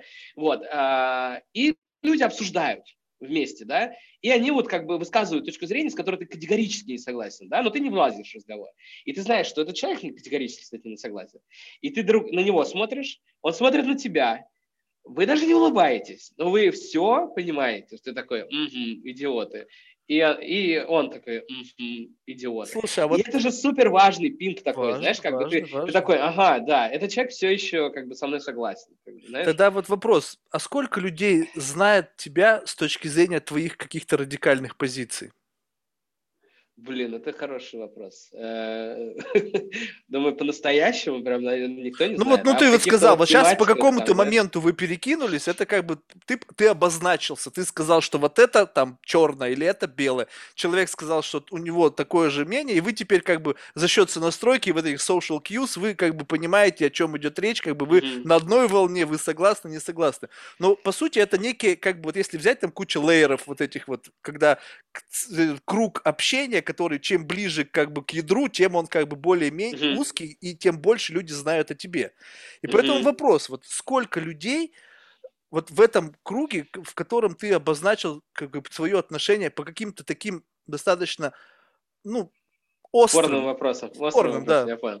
Слушай, ну, я, опять же, я немножко не, вижу немножко по-другому, не то, что, знаешь, вот круг, и ты там чем ближе, тем лучше, потому что я думаю, что все равно это, это много кругов, да, каких-то разных. То есть э, в том смысле, что по каким-то вопросам ты можешь э, там приблизить человека, да, но не приближать его к каким-то другим. То есть, я не знаю, давай пример приведу такой радикальный достаточно, вот с родителями, допустим, да. Я думаю, что родители в некоторых вопросах, ну, знают меня настолько хорошо, да, как не знает никто там другой. Да, потому что мы с ним там проживали какие-то моменты, у нас есть, может быть, какие-то сложные ситуации или секреты, или еще что-то, да, и мы с, там с этим, да, как бы как-то очень синхронизированы, они там супер близки к этому кругу, да, но наверняка есть такие какие-то другие круги, куда я их не погружаю, и не, ну, и не хочу, как бы, да, я не хочу, может, там их расстраивать, или, наоборот, просто для них это какой-то совершенно параллельный мир. Ну, давай, родители, выключим что-то из этой системы вот. Координат, все-таки Нет, это я просто твоя как семья. Пример тебе... Это правда, ну как пример тебе привел, что это не означает, на мой взгляд, что хороший друг настоящий или хороший там партнер – это человек, который, знаешь, вот ко всем кругам имеет максимально близкий доступ. Наверное, а мне кажется, да. Вот. Вот в этом и разница. А кажется, вот в этом, ну, и, почему я тебе и говорю, кажется, что вот этот тебе, человек, да. который знает, как бы вот представь, это же нельзя, говорят, знает тебя как облупленного. Подзадумайся, облуплено – это же не просто так, что представь себе, что вот у нас куча вот этих лейеров, которые mm-hmm. мы…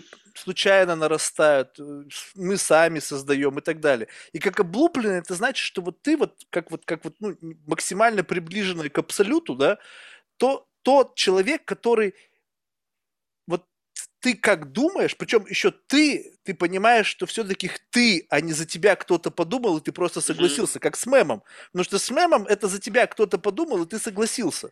Ну, я не согласен, я тебе уже обозначил свою позицию. Да, но, считаю, но согласись, но это, это приблизительно как... плюс-минус так. То есть, если не бы совсем. ты я, был я автор тому, что... этой идеи... Да. Не-не-не, я не согласен. Смотри, ты приходишь в музей, угу. ты смотришь на картину, да, не подготовившись, допустим, угу.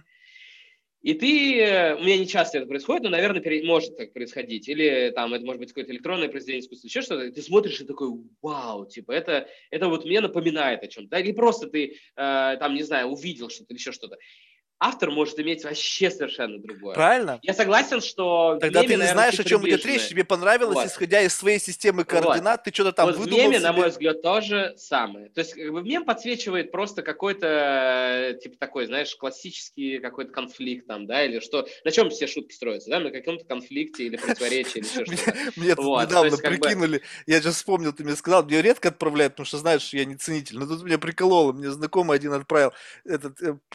снеговиков, ну, в теме, знаешь, значит, один просто обычный снеговик, потом черный ага. снеговик, а потом ЛГБТ-снеговик, только у него морковка ага. в жопу воткнута.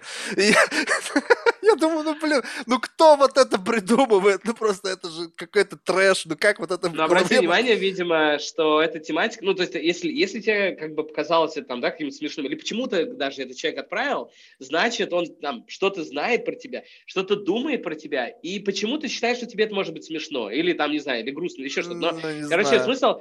Просто, опять, наверное, опять же, наверное, по-разному бывает. То есть у всех по-разному. То есть, может быть, кто-то просто, знаешь, там форвардит эти картинки бессмысленно. Нет, там, конечно. Хоть кто-то там, знаешь, как бы. То есть, но в моем случае я отправляю мемы со смыслом, как бы, да. Mm-hmm. То есть, и отправляю их почему-то. Это, это моя рефлексия, как бы, обнаруженная, да, что мне тоже казалось, что, знаешь, о, смешно, брошу ему там. О, а это смешно, вот брошу ему, как бы. Но почему-то, собственно, я понял, что. Любопытно, просто сам факт, вот. Что ты на это заморачиваешься, это ведь тоже какая-то такая отдельная тема. То есть вот просто я, мне сложно себе представить, что вот я сел и вот вдруг задумался, как будто бы что-то отправить. То есть это же какой-то... Вот, я ну... не задумал, нет, в этом вся и фишка, что это подсознательная штука. Ты как подсознательно? У меня даже мемов этих ни одного вот. Нету. Вот у меня есть один, мне прислали на днях вот. Перед Новым годом. Не, ну, все. Это же надо где-то его взять. Соцсетей. А, ну, понятно, то есть, да. Как бы, то есть, значит, ты находишься в каком-то культурном таком пространстве, ты это, собственно, находишь.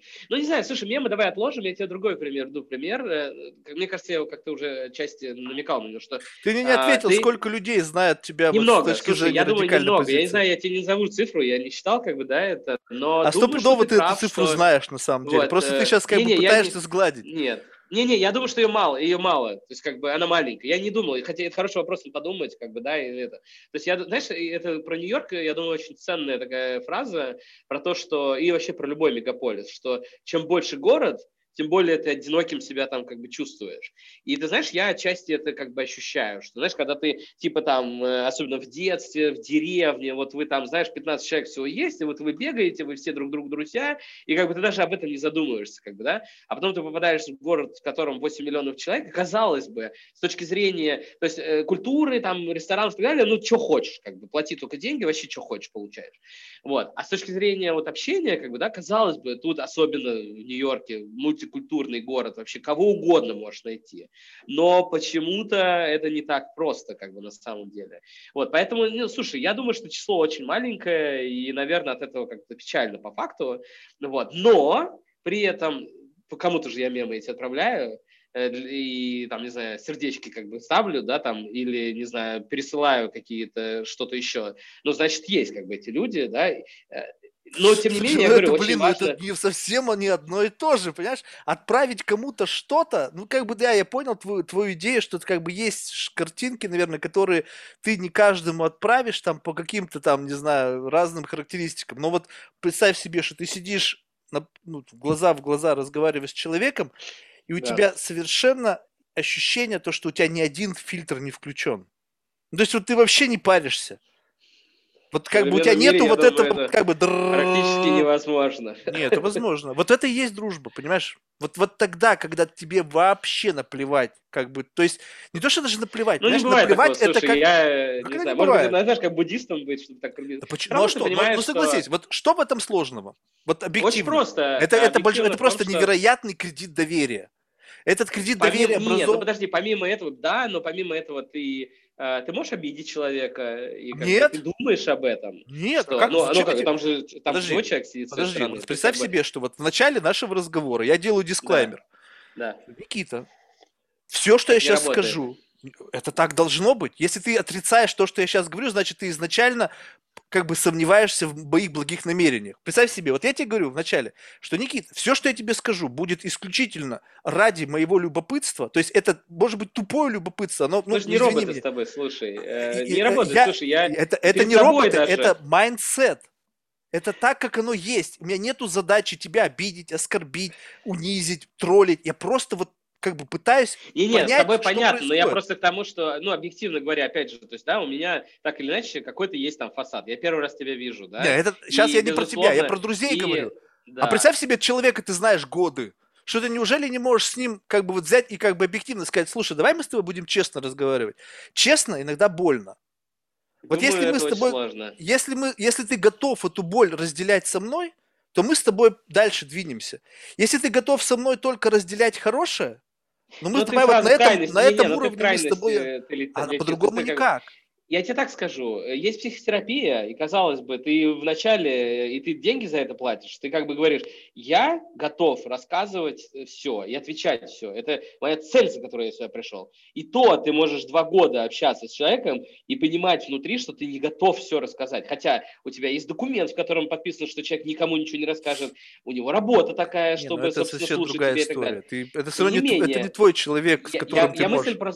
Безусловно, но просто моя мысль в том, что я, честно говоря, не очень верю в такую историю, да, может быть, я никогда просто не испытывал этого, но, блин, ты перед собой, как бы, знаешь, не, не можешь открыться периодически. Вот. Сидишь и такой, типа, знаешь, отгоняешь, такой, да, да, как бы, да. да не а почему? Вот это, вот это что? Это ложь саму, а самому мы... себе? Нет, потому что я думаю, что... И, слушай, я технарь сразу с этого начал, я в психологии плохо разбираюсь, но, судя по всему, мы так, как животные, устроены, что э, у нас, ты знаешь, вот, ну, блин, знаешь, это все философия, как бы, очень глубоко. Что такое дружба, что такое любовь, почему люди влюбляются, почему люди, там, не знаю, ссорятся, как бы, и так далее. Казалось бы, если бы это все биохимия и технологии, как бы, да, ну, все было бы просто. Нажал кнопку, влюбился, понимаешь, что что-то не прет, как бы, и, ну, знаешь, лучше не надо, потому что, не знаю, тебе нужно готовиться к экзамену. Ты его выключил, как бы, и перестаешь думать там, о человеке, а занимаешься технологиями.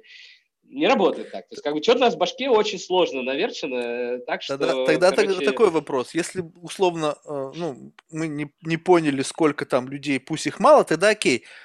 Вот если взять, вот использовать мою систему координат, скажем так, вот эти вот слои, и каждый слой, у каждого слоя есть фасад.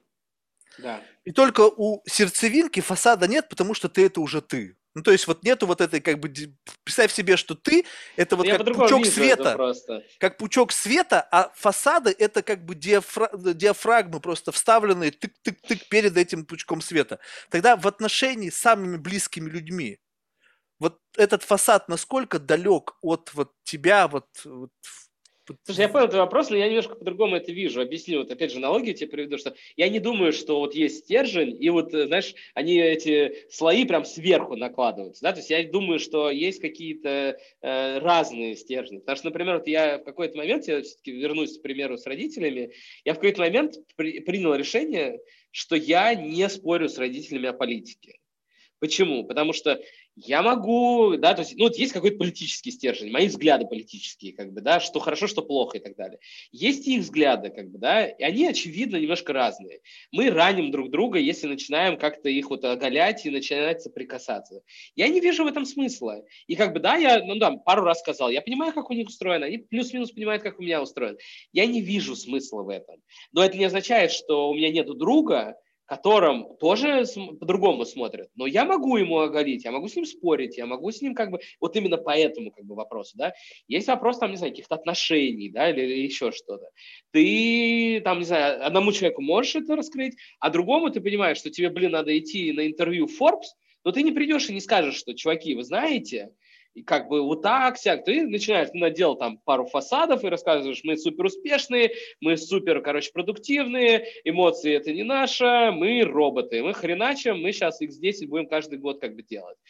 И это норм, как бы, да. При Нет, этом... Ты же понимаешь, что ты постоянно работаешь в режиме штатных диапазонов. Ну, то есть у тебя есть, как бы, совсем фасад, когда ты этот человек первый раз в жизни видишь, и плюс какой-то вот следующий набор из приближающихся к самым близким твоих людям, где ты, как бы, вот системы защиты отключаешь, где ты уже ну, что-то да, больше да. говоришь и так далее. Вот, ну, ну, получается так, что ты до конца ни с кем не, вот, не, не открыт. Думаю, да. И думаю, каждый человек. Я думаю, что человек, который говорит, что у меня есть кто-то, которому я говорю все, я думаю, он врет. Потому что я думаю, что, повторюсь, что даже, думаю, сам перед собой человек, на самом деле, не может прям вот объективно открыть все и сказать, я такой. Потому что я тебе другой пример приведу. Я, собственно, в психотерапии, да, там, сколько сейчас, ну, с последним, то есть вообще там в целом два-три, может, года, не знаю, с перерывами как-то еще, может, больше даже. А сейчас там как стабильно, не знаю, типа там полгода до этого еще год был, как бы, да. Я сам себе какие-то вещи открываю. Ну, казалось бы, ты сам себя знаешь, что, сядь и подумай, так, кто я, там, то, то, то, то, то. На самом деле так не работает. То есть тебе кто-то почему-то с внешним тебя тыкает в ситуации и говорит, смотри, а почему ты так повел себя здесь? Ты говоришь, блин, хер его знает. Дальше, собственно, проходит какая-то ситуация, ты говоришь, а почему ты опять вот так здесь себя повел? И тебя тыкают, тыкают, тыкают, и потом в какой-то момент, ты знаешь, на двадцатый раз ты говоришь, блин, походу я такой, я так себя веду, это вот некая реальность. И это проходит через полгода от того, как ты там еженедельно с этим человеком общаешься. Поэтому насколько ты с кем-то там еще как бы можешь прям полностью фасад снять и все рассказать, как есть. Не знаю, может быть, я супер такой скрытный чувак, знаешь, может, есть какие-то супер открытые. Знаешь, мне как раз, это, знаешь, это, а, у меня это аналогия, кстати, у меня с открытостью вообще никак не связано. У меня аналогия, скорее, знаешь, вот э, с психологически, скорее, нездоровыми людьми, которые, знаешь, вот есть люди, которые, э, ну, не понимают, где, когда, что можно сказать, а что нет, потому что у них как нет этого барьера. Нет, стоп, это не то, это, это ты, это, это, да, я, я понял, о чем ты говоришь, но это уже как бы крайняя ситуация. И имеется в виду, что ты сознательно это делаешь. Ну, то есть представь себе, что вот можно себе представить такие несколько извращенные отношения между двумя людьми, которые по какой-то причине, возможно, ну, совершенно как бы выдуманные, решили, что а давай попробуем. Угу. Нет, это и, интересный опыт, я попробовал бы с удовольствием. И, и, вот, и, это... и это, это годы, это не, это не одним днем решается. И, это, и, и, как бы, и на самом деле на этом пути ты чувствуешь, где ложь, потому что ты настолько хорошо начинаешь понимать человека, и ты задаешься вопросом, слушай, ну вот это же очевидно, ты мне врешь. И почему? И человек не отрицает, что он врет, как бы, ну вот как бы в отказ не идет, но любопытно вытащить из него почему, потому что это почему, оно как бы, знаешь, оно, оно э, как бы освобождает. То есть, когда ты наконец-то вот из себя это выдавил, ты понимаешь... Не, я что... понимаю, о чем ты говоришь, но ты знаешь, у меня какая-то обратная аналогия. Я сейчас начинаю понимать, что наоборот, мне кажется, даже, когда ты слишком хорошо и близко человека знаешь, ты наоборот начинаешь обратно периодически надевать какие-то фасады, потому что ты понимаешь, ты скорее как защита человека, второго партнера. Нет, зачем защищаться? То есть чего? Ты... Ну, вот, я, то есть, есть, возвращаясь к родителям, опять же, есть темы, которые... Да, блин, родителями это вообще не прокатывает, эта история с родителями. Блин, с родителями ну, хорошо, у тебя пятьдесят если... фасадов одето, блин, чтобы вот. Ты казался ну, хорошо, им хорошим ну, значит, сыном. Там, не знаю, партнер твой или друзья, ты в какой-то момент я понимаешь, тебе знаю, что... Что, что их это ранит, как бы, да, и, ну, не знаю, у меня это так работает. Это не может скорее ранить, потому что ты вы изначально договорились, что это ну, как бы не ранит. Ну, вот представь себе, ну, вот ты поп- занимался, допустим, какими-то боевыми единоборствами, вот вы же спаррингуетесь, как бы, ну да, больно, но ведь в этом и есть смысл спарринга, чтобы как об, обтачивать друг, мастерство друг друга через какой-то физический контакт. Это тоже ментальный спарринг. Ты просто берешь и вот как бы создаешь искусственную ситуацию. Это больно, но эта боль, она как бы вот, она высвобождает Короче, что-то. Я думаю, что психология работает сложнее, и так не сработает, договориться недостаточно. Я тебе другой приведу пример. Есть, знаешь, такие виды отношений, полиамория, как бы, и сейчас много так про него рассказывают.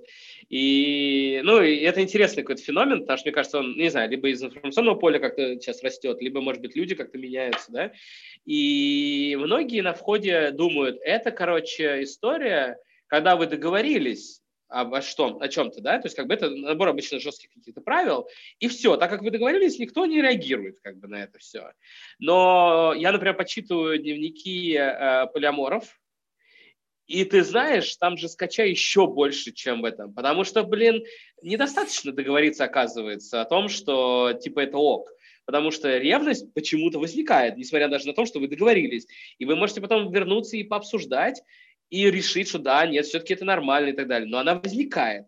И, не знаю, и любовь, и ненависть возникает, и ситуации возникают. И в итоге, знаешь, есть эта шутка, что полиаморы, они больше, собственно, общаются, чем, собственно, сексом занимаются. Потому что блин, человеческая, да. Мне кажется, голова настолько как бы сложно, видимо, устроена. Я не знаю, почему. Блин, это настолько мы не роботы, что просто договориться, что давай... Попробовать можно. И я повторюсь, я бы супер бы, был бы рад как бы иметь такого человека, с которым, знаешь, там поиграли бы ну, в эту историю.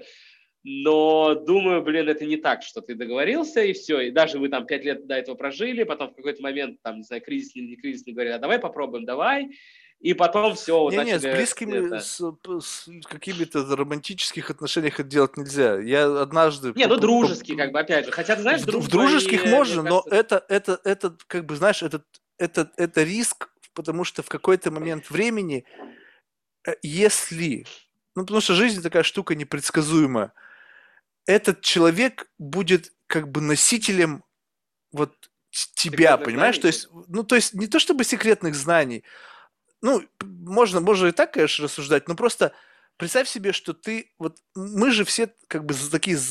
Несмотря на какую-то видимую открытость, мы внутри там непонятно кто, да? То есть, ну, сложно сказать, кто мы наедине с самим собой, да? Ты сам так сказал, что там даже иногда сам в себе открываешь какие-то новые вещи.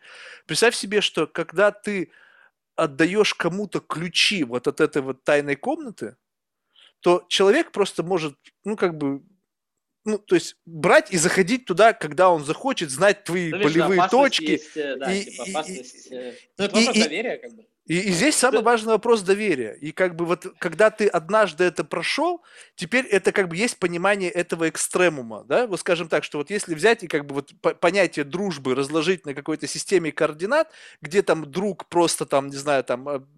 там, не знаю, с отметкой сто это просто друг на Facebook, да, который нажал friend, там, request, друг, окей. Okay.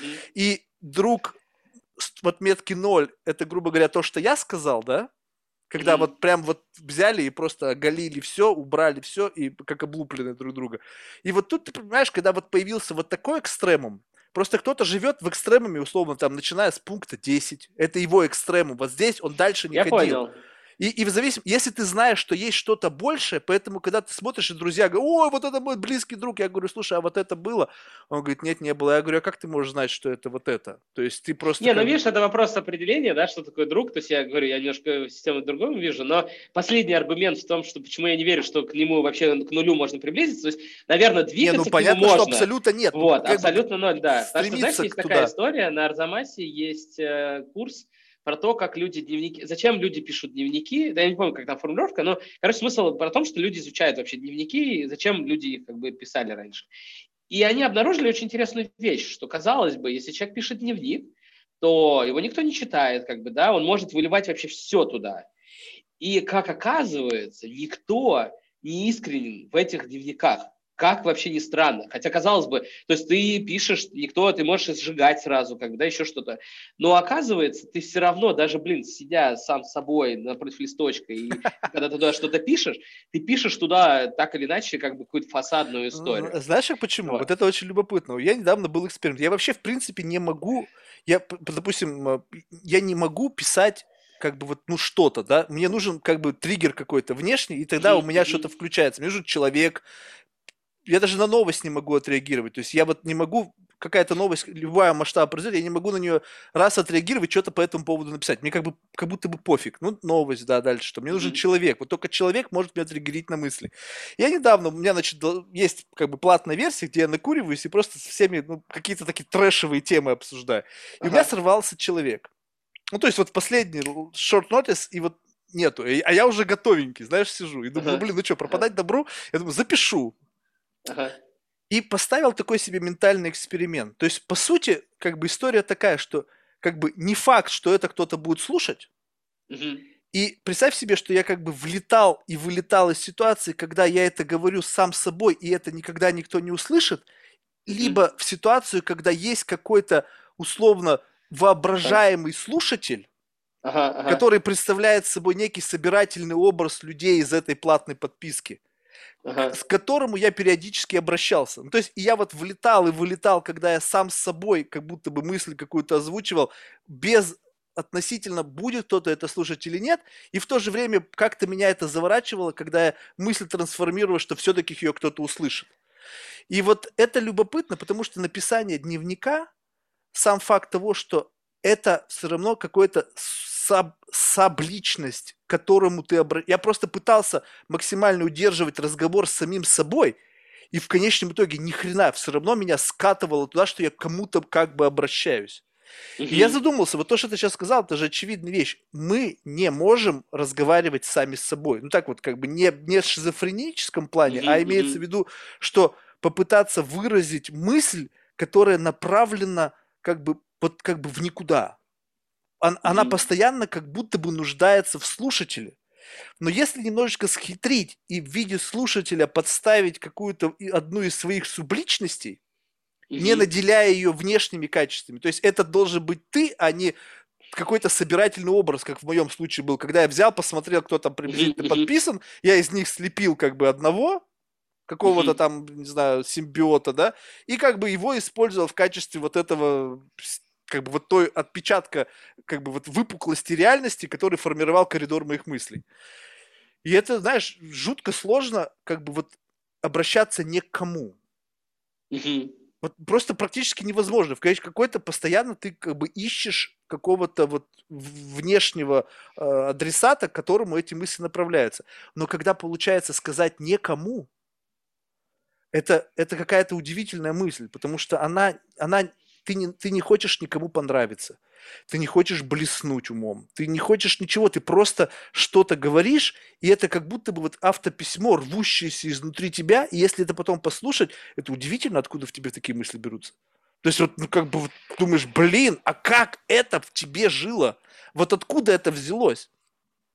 Ну, мне кажется, что это не, не, вообще невозможно, да. Хотя, ну, очень похожая мысль как раз в этой лекции, да, что люди даже когда пишут и не планируют публиковать, все равно, да, думают о том, что они к кому-то полагается, что... что как будто бы там предки найдут, прочитают, знаешь, там через типа, пять, да, через пятьдесят да. поколений отрубят. тридцать два закон, да, да, что они не могут быть... Это... Ну, там отчасти это, да, касается этой темы. Но, слушай, да, так, это интересно. Ну, повторюсь, я пока не думаю, да, что ты можешь быть таким прям абсолютно искренним, но, может быть, это моя какая-то такая история. Слушай. Можно, знаешь, как быть? Вот это, кстати, офигительно хорошо работает. Ты можешь не быть искренним, но играть в искренность.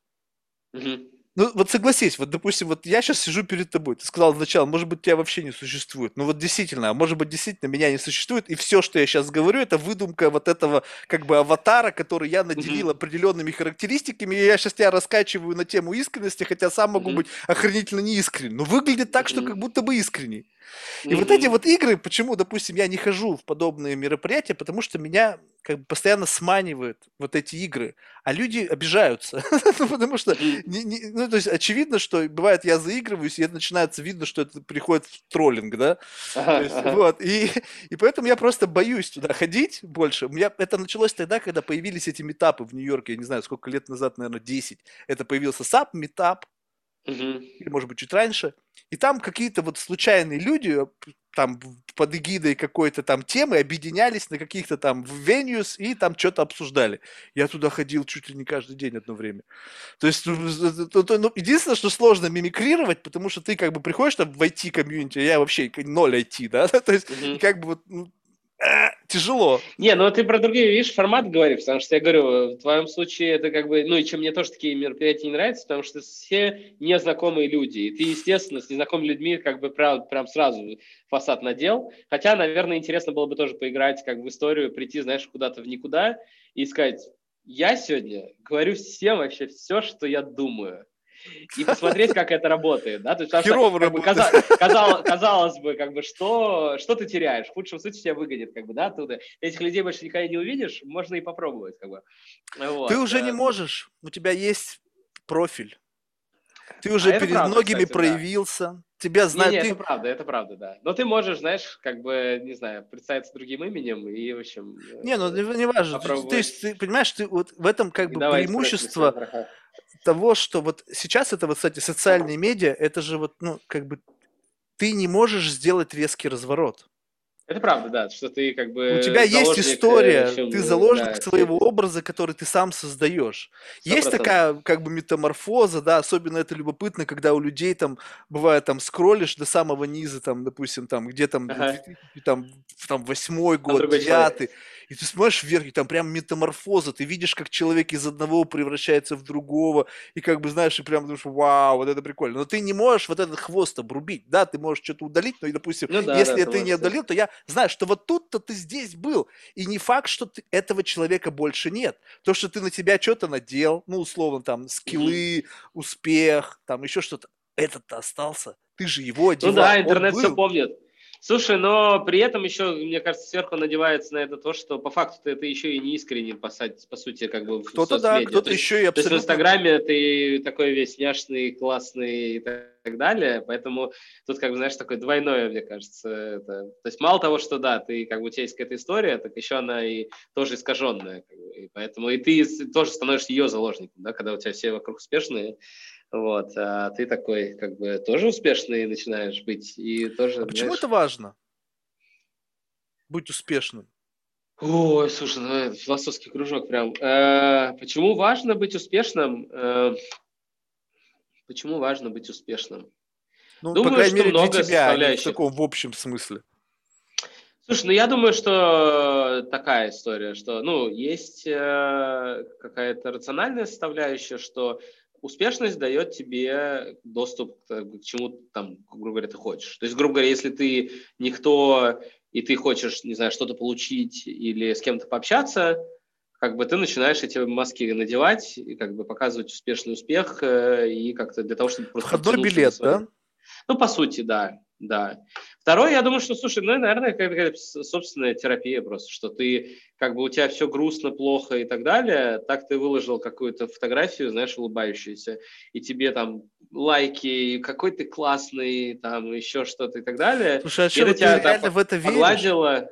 Я думаю, что так и работает, слушай. А вот ты знаешь, объясни, я тебе вот, так скажу, подожди, я, вот... я вообще не пользуюсь как-то особо, то есть я, на самом деле, мало пощу контента, вот, особенно собственного, да, то есть, как бы, и я думаю, что есть гендерная, кстати, штука, да, что девчонки, объективно говоря, если мы там, ну, по крайней мере, в русском сегменте, публикуют больше контента, чем мужчины, себя, да, думаю, связано в том числе, да, как бы с каким-то таким гендерной историей, что так всех приучили, что девчонки должны быть красивые, а парни там, знаешь, как бы, это, типа, деньги зарабатывают, до сих пор, я думаю, вся эта история существует, и поэтому это накладывает свои какие-то вот метастазы такого рода.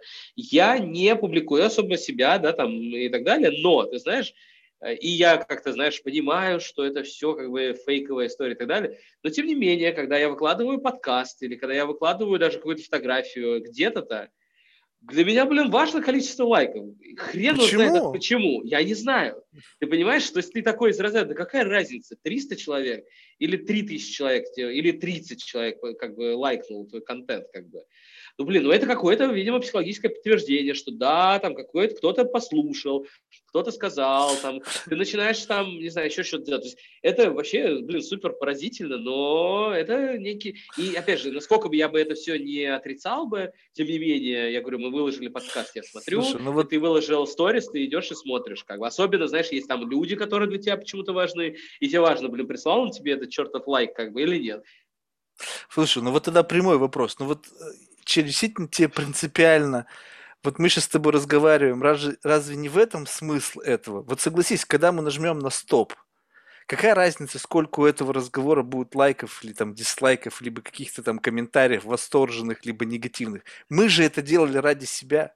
Ну смотри, я гость у тебя, как да. бы, да, мне, наверное, в этом смысле все равно относительно, да, то есть, ну, мне чуть-чуть будет там приятнее, наверное, если кто-то мне напишет, Никит, послушал прикольные мысли, как бы, да, но, но наверное, это на твоем месте я бы уверен, что я бы, э, если я делал это как проект, это некое подтверждение какой-то успеха. Ну, я тебе повторюсь. Блин, ну, камон, ну это же... Мне важно, что, что его, то есть, как бы, ну, это, наверное, неискренность какая-то в том числе, то есть, наверное, настоящие художники и писатели пишут в стол, как бы, да, вот они высказали себя, положили, как бы, в стол, и все, как бы, для них это цель. Я, ну, я не художник, наверное, то есть я, мне важно будет повесить, и потом я буду ходить и смотреть, сколько там сердечек нарисовали. Вот, слушай, тогда вот ну, если, вот. скажем так, вот эта характеристика, она имеет место в твоей системе ценностей, как сильно это влияет на то, как ты себя транслируешь? Ну, согласись, что, как бы, ты понимаешь, что вот есть какой-то набор триггеров, которые, ну, mm-hmm. уже там спустя жизнь, да, и ты mm-hmm. знаешь, что вот эти высказывания или вот этот вот какой-то такой поворот, он вызывает больше внимания со стороны там людей, mm-hmm. этот в меньшей степени, и ты понимаешь, что если у тебя все-таки результативность ориентирована на какой-то качественный показатель, mm-hmm. там больше лайков, там комментариев, то ты понимаешь, что если я буду вести себя так, это приведет результат, к более да. позитивному результату. Слушай, да сильно, я понял вопрос, сильно думаю в разных моментах по-разному. Смотри, начну с того, что я тоже про это много думаю, что э, я чувствовал себя намного более свободным в целом внутренне, когда я был в студенческие как бы, времена. Почему? Потому что у меня там а-ля нет работы, или я только, ее, как бы, только устроился, ну, я потеряю ее, завтра другую как бы найду, да. У меня нет каких-то там серьезных отношений, у меня нет ничего, нет никакого багажа, по сути, да. Просто там, знаешь, ты пьешь с друзьями, как бы, ну, там, не знаю, что-то мы натворили, как бы, ну, и хрен с ним, завтра как бы новая жизнь, типа, да. Сейчас я многих вещей, которых там я мог, например, в студенческие времена сделать, я не могу либо сказать, либо сделать.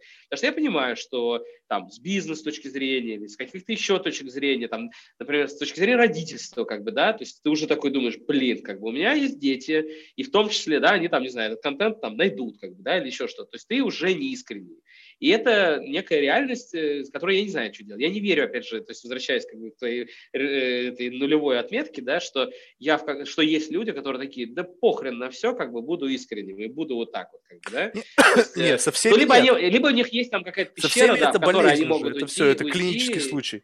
Вот, и, и, и сделать. Дальше, возвращаясь про эти... Слушай, ну, наверное, там больше или меньше, но вот, например, люди делают э, подкаст, и, или, например, видеовыпуски, там, Дудя возьмем, да, у него первые пятнадцать секунд, если ты обратишь внимание, у него идет нарезка, как бы таких очень провокационных штук. То есть они вырезают кусочки из интервью и их таким образом составляют, что там начинается какая-то провокация. Ну, то есть, грубо говоря, она полностью меняет, я не знаю, просто ты смотришь Дудя, нет, но ну, я она один раз смотрел, меняет, но там она полностью не меняет, было как бы, то есть они вот полтора часа общаются, угу. Они нарезают кусочки из этого и составляют как бы такой десятисекундный диалог, в котором есть смысл, которого не было в самом интервью. Типа там кто-то кого-то обвиняет, или что-то там говорит, или там ты с ума сошел, да, я такой тупой, как там, или еще. Хотя это выдрано как бы из контекста. Почему? Потому что это драйвит интерес, как бы, да, это, это делает, собственно, дальше люди запускают рекламу, люди делают посты там и так далее. То есть как бы да, ты, генерируя контент, ты делаешь усилия для того, чтобы его как бы чуть больше людей услышало. И, наверное, опять же, повторюсь, мы, повторю мысль, настоящий художник, наверное, не делает этого. Настоящий художник должен, как бы, знаешь, просто высказаться. Но я тебе так скажу, мы общаемся тут, в том числе, да, там, с художниками и так далее, э, но они говорят о том, что если ты что-то, что-то положишь в стол, настолько много информации, что оно так в столе как бы и останется, и они считают важным, тем не менее, почему-то э, делать какие-то провокации, делать еще что-то, чтобы, собственно, тебя услышали, твой, как бы, твою картину увидели. Вот, поэтому... Это все зависит от того, не, тут даже я бы не... Зачем так... ты выкладываешь, э, вот, как, знаешь, такое, верны, да, как бы обратная этот, атака, то есть, как бы, зачем ты выкладываешь это в, собственно, платформу, да, там, в iTunes и всякие и так далее. Ты же, как бы, если... Это leverage. Ценность... Если исключительная, как бы, если исключительная особенность только в том, чтобы поболтать, ну, как так бы... это leverage, а как еще людей затащить сюда? Ну, ну, то есть, представь себе, тебе пишет неизвестный чувак. То есть, представь себе такая ситуация. Тебе пишет чувак Слушай, неизвестный. Не Слушай, знаю, давай два часа поговорим история. С тобой. Ты, ну, я бы например... согласился. Не, я бы согласился, и я думаю, что, опять Но же... То есть, как, как, бы... ты, как ты можешь... Вот согласись, вот если бы у меня был социальный профайл, если бы меня можно было бы как-то в интернете как бы поскринить, понять, кто ты, и там каким-то образом согласиться, у тебя нету ни одного дата-поинта, чтобы, если бы не было этого подкаста, это было бы для тебя чем-то взвешенное решение. Уже сейчас почти приближается к четырёмстам количеством эпизодов записано, и мне люди спрашивают там, а чё, кто там, как, зачем, почему. То есть, понимаешь, даже при таком количестве информации, как бы уже, которую можно просто проанализировать, да, и понять там who is who, да, ну, то есть не совсем идиот, либо идиот там в какой-то там в десятой степени, и на основании этого решать. Все равно этого недостаточно. А при себе этого не было. Да никто бы не согласился. Ты чё, камон? Я бы согласился, я думаю, многие согласились. То есть, грубо говоря, написав то, что Слава там как бы порекомендовал поболтать. А Слава-то как бы попался? Ну, а Славу кто-то другой прикомендовал. Ну, короче, не знаю, может, ты прав. Вот, э, не, не знаю. Это просто леверидж, чтобы затянуть людей. Не знаю, искренне ты сейчас говоришь или нет. Вот, а может быть, абсолютно искренне. Я тебе объясню, почему. Потому что, допустим, вот, ну, вот сейчас, вот буквально переписка за пятнадцать минут до того, как ты, значит, подключился. Меня спрашивают, а сколько у вас подслушиваний? Я человеку отвечаю, что... Мне бы было любопытно, сейчас попытаюсь дословно, если бы вы согласились принять участие, подразумевая, что вообще никто не услышит. Ага, я понял. То есть, понимаешь, вот на самом деле мне вот этот фактор услышит, не услышит не принципиален. Единственное, что почему это выкладывание нужно, во-первых, это leverage, а во-вторых, это некий социальный капитал для того, чтобы поговорить с теми, с кем вот просто так не поговорить. Я понял, понял, да. То есть ты как бы... Ну, то есть вот есть, допустим, ряд людей, которые... Валюта для того, чтобы дотянуться. Некая для... валюта, да. То есть ты должен как бы... Вот... Причем при всем при этом это стрёмно, и меня тошнит от этого, да. Потому mm-hmm. что я понимаю, что здесь какой-то идет взвешивание. То есть взвешивают не меня как собеседника, а взвешивают ситуацию, когда люди каким-то образом реагируют на то, что я делаю. То есть mm-hmm. важно, как будет сама беседа, важно, сколько потом ее кто-то услышит. Но на самом деле, вот представь себе, мне немножко это диковато для меня звучит, потому что как только мы нажали стоп, мы уже вообще ни на что не влияем. То есть какого, какого хера? И получается так, что люди ждут, что у этого проекта есть самостоятельный социальный капитал, который позволит приумножить их капитал. Я понимаю, здесь такой как бы меркантильный подтекст. Ну, это логично, да, мне кажется. Ну, ну, ну да, то есть если, допустим, твой рупор, он как бы вот такусенький, то, используя чужой рупор, ты как бы умножаешь свой охват. Да. А с другой стороны, вот, вот, ну, а вообще го, вот, у людей вот такая странная тема. А вот задумайся так, а вот готов ли ты сейчас стрельнуть там на десятки миллионов человек? Вот откуда в тебе вот такая уверенность, что ты готов пульнуть свои мысли на, на, там, на миллионы людей? Вот, что, допустим, нет? ну, э, объясню почему. Допустим, я...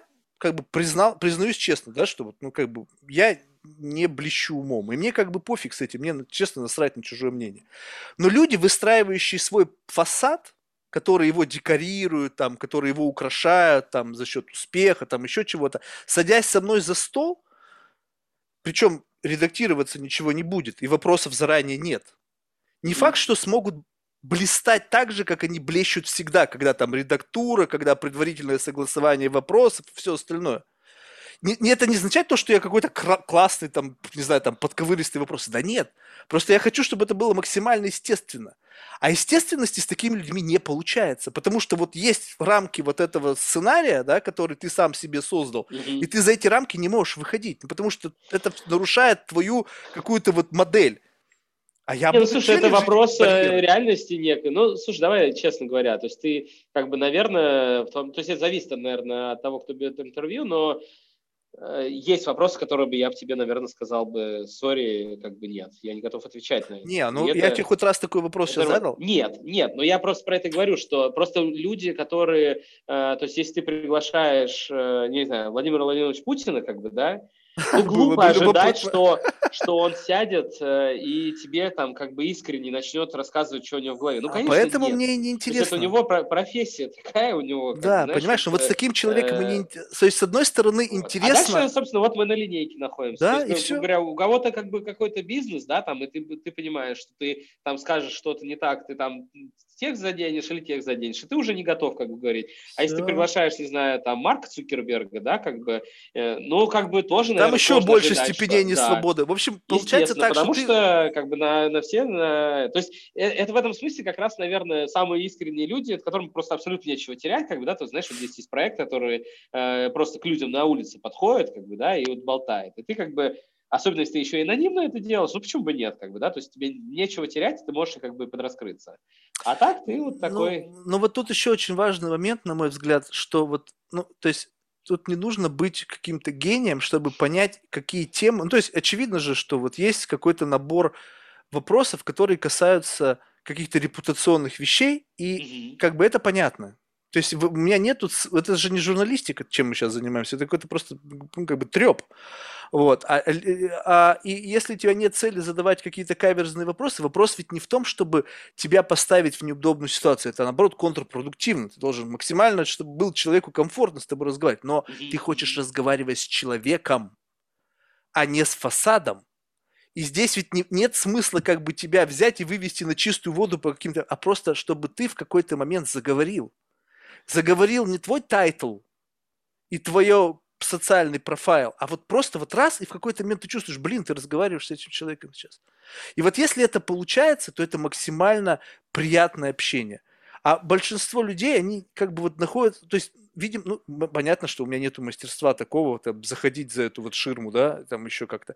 Но и вся инфосреда, которая сейчас состоит, ты же все равно иногда бывает смотришь там какие-то вот вещи, там, не знаю, западные или еще что-то, mm-hmm. и, и все равно все общаются ну, в девяноста девяти случаев на уровне фасадов. То есть вот фасад с фасадом, что-то там обсудили, как будто бы что-то важное сказали. Я все, думаю, это нормально. Слушай, я опять а же... А это не интересно? Я не... Нет, это не интересно. Интересно заглядывать за ширму, думаю, это мастерство, и ты себя, конечно, примешаешь, и ты... у тебя хорошо это получается, и в разных тематиках. Вот. Думаю, зависит очень сильно от того, да, кто проводит интервью. Вот. Но думаю, что, опять же, я не... как бы у меня нет образования в психологии, но думаю, что некая реальность того, что мы общаемся фасадами, это скорее норма, вот, которая... Нет. Почему-то мы, существует. Это вот, да, но и... вот это количество фасадов, оно как бы условно отличается. Ну, то есть, скажем так, что вот есть фасад основной, ну, даже, блин, давай не фасадами рассуждать, давай скажем так, что вот есть какой-то дом, в котором какое-то гигантское количество комнат, и ты, пост... и, и в большинстве случаев люди приглашают тебя только в фойе. Ага. Ну, то есть, вот ты зашел, и как бы вот холл, и тут вроде как бы сразу же вы сели, и... а, а, а, а в гостиную чисто пройти... Классно. Слушай, а может, а, а, а в спальню? А в твой кабинет, а вот в твой дэн, где ты там сидишь с чуваками вечером, там выпиваешь виски. Вот я там хочу быть. Вот там, где ты своими близкими друзьями что-то трешь, у вас какие-то мысли, они могут быть абсурдны. Вот это мне интересно. То, что ты всем говоришь в открытую, блин, так это неинтересно. Я могу пойти и прочитать то же самое про тебя, если человек более-менее публичен, одно и то же. Знаешь, что любопытно? Вот сейчас идет разговор, допустим, любой сегмент взять, не, не научный, скажем так, сегмент венчурных капиталистов. Угу. Минус все одно и то же говорят. То есть вот если не расшатывать, и если оставаться в рамках контекста, такое ощущение, что как бы вот можно сделать нарезку. Вот знаешь, как любят, когда как бы а один человек Слушай, говорит, ну это Б, легко другой... объясняется, на мой взгляд. Объяснение очень простое, потому что какая задача у венчурного капиталиста? Заработать денег. Mm-hmm. Соответственно, если он будет говорить то, что думает, то он к этой цели не приблизится. Почему? Потому что есть некие правила игры, и, соответственно, он должен им соответствовать. Если он это не будет делать, он не, не выиграет. Единственный момент, когда он может начинать это делать, когда он уже супер там успешен, да, и он может начинать уже правила эти как бы нарушать. И он говорит, да мне пофиг, я буду говорить то, что думаю. Но ты не можешь это делать в самом старте, как бы, потому что если начнешь это делать в самом старте, тебя заклюют просто, и как бы и не будет никакого успеха. Только некоторые как бы реальные звезды, да, реально успешные люди, в какой-то момент почему-то говорят, да похрен как бы на все, буду говорить, что думаю, делать, что хочу, как бы. И то думаю, что они там не на нулевом, как бы, находятся, там, но сильно ближе, чем все остальные. У меня, знаешь, у меня все произошло как-то через жопу. У меня вот такие матерые венчурные капиталисты были в самом начале, когда я еще вообще не понимал, что я делаю.